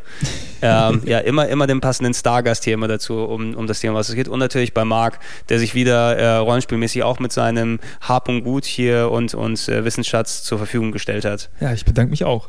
Ich muss sagen, ich bin kein PlayStation-Hasser. Ah, äh, sie, na, jetzt, ne? Wo sie alle ihre Voodoo-Puppen rausgeholt haben. Du weißt, äh, du weißt natürlich ein halber Nebensatz, ja, ja? ein halber Nebensatz äh, im Podcast und du kriegst Todesdrohungen. Ähm, tja, äh, ist dir eingefallen, Marc, welches Spiel du hast? Äh, nee. Ja. Ich glaube, ich bin Veteran, ich kann gar nicht. Gerade mal, was mir überzeugt hat, ein PlayStation zu kaufen. Äh, ein Spiel, was dich überzeugen würde, eine PlayStation. Hat was mich überzeugt hat, ein PlayStation zu kaufen. Damals. Oh, ich soll, ich soll es raten. Du hast ja. eine gekauft und ich sollte raten, was es ist. Sag mir nur das Genre und dann rate ich für dich. That gives it away. Ah, okay. Uh. Ich hätte Crash Bandicoot jetzt vielleicht gesagt. Nee. Nee. nee äh, habe ich gekauft, aber nicht. nicht What kind of genre? Nein, nein, nein. Wenn es, es muss irgendwas so Limitiertes sein, also so, wo es nur wenige Spiele gibt, dass wir es dann gleich erraten würden. Was ist denn dann sehr äh, Akte X das Spiel?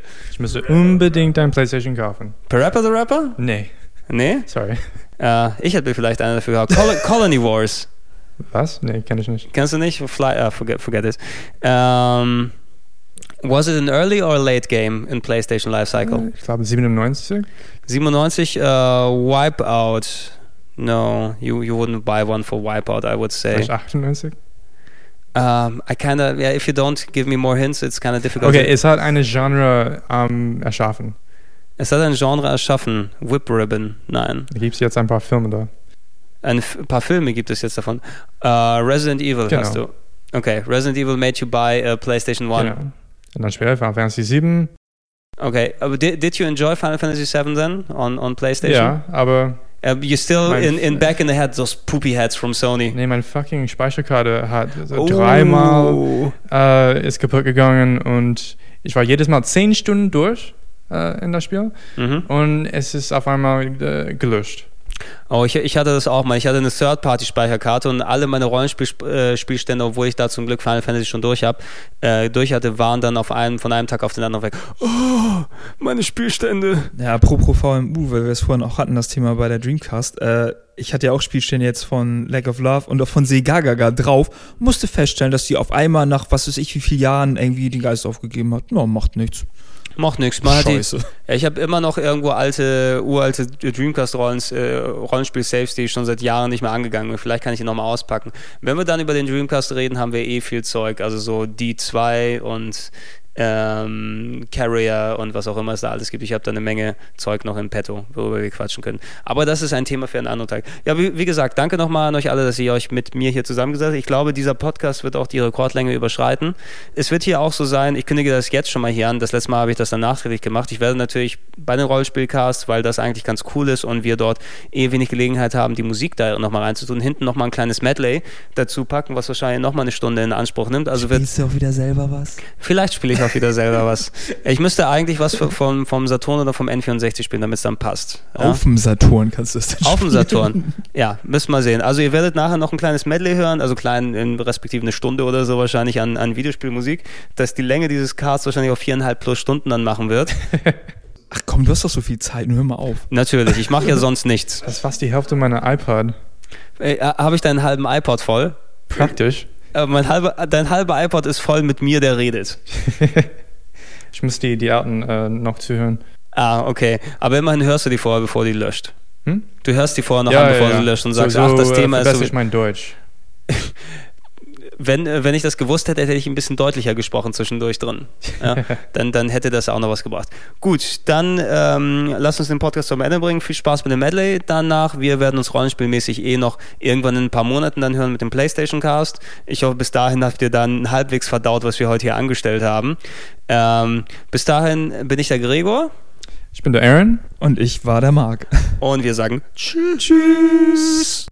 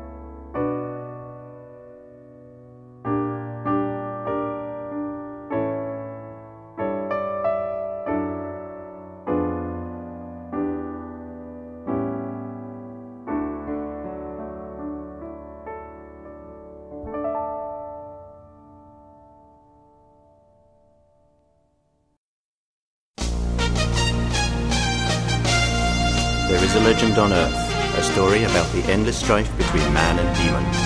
The legend of the ogre battle. With God's divine intervention, the conflict lasting over thousands of years had come to an end. Man was victorious. Those who indulged in celebration had said that the battle will serve as a pillar for the next generation. But what will really come next? The next battle, and the next, and then?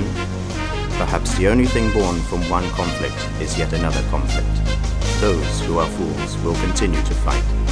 The legend chronicles how a group of knights had led the people of Zetaginia from a time of political disruption to a time of freedom.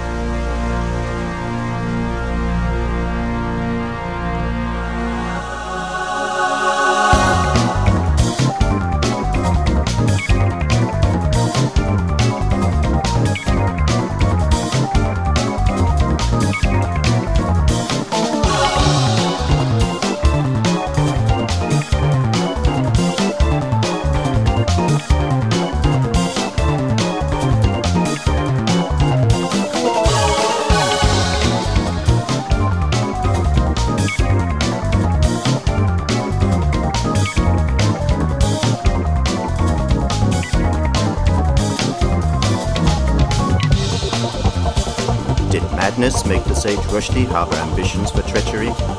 Why did he kill his friend, King Zenobia? Together with the Empress Endra of the Highland military machine, Rushdie waged war against four nations. Having a superior military, the Highlanders were able to overwhelm the other armies to gain complete control over the land. And the divine nation of Zetaginia was born. The empire controlled its citizens through fear Anyone trying to escape tyranny royalists of the old monarchy were hunted down mercilessly. Secrets and betrayal led people astray, causing bloodshed all over the land. In the 24th year of the Empire, the few remaining knights of Zenobia band together to form the Liberation Army, planning to challenge the Empire one last time.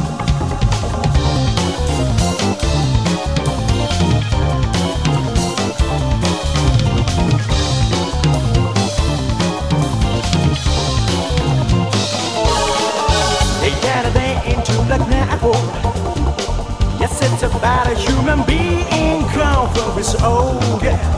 A pictureless the messy line of pain we sold. The daddy ass into the apple.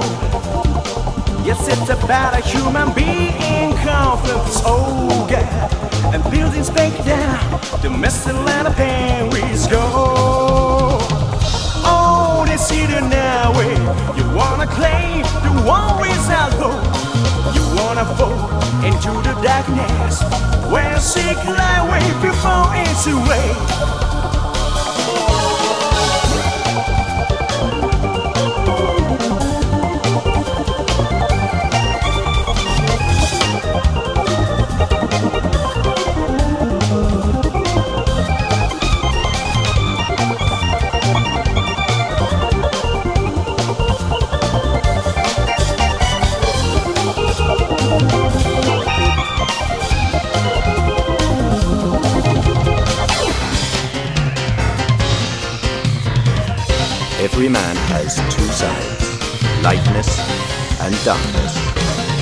survivors of a long drawn out battle must, in the end, choose one or the other.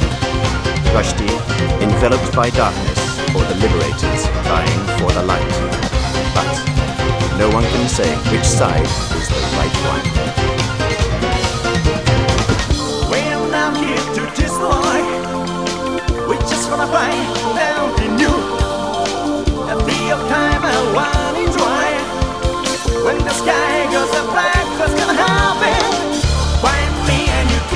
election. I don't wanna preach to this. When the live for the ladies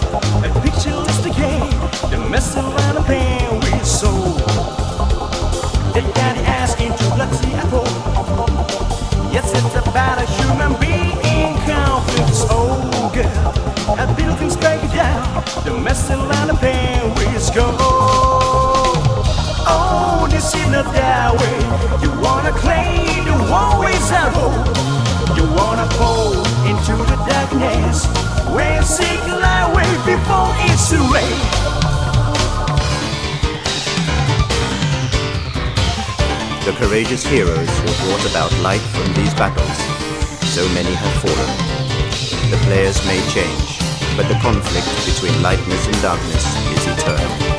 And it is a tireless battle repeated throughout history. And observing all of this is the Mother Earth. Only she knows that war is not the.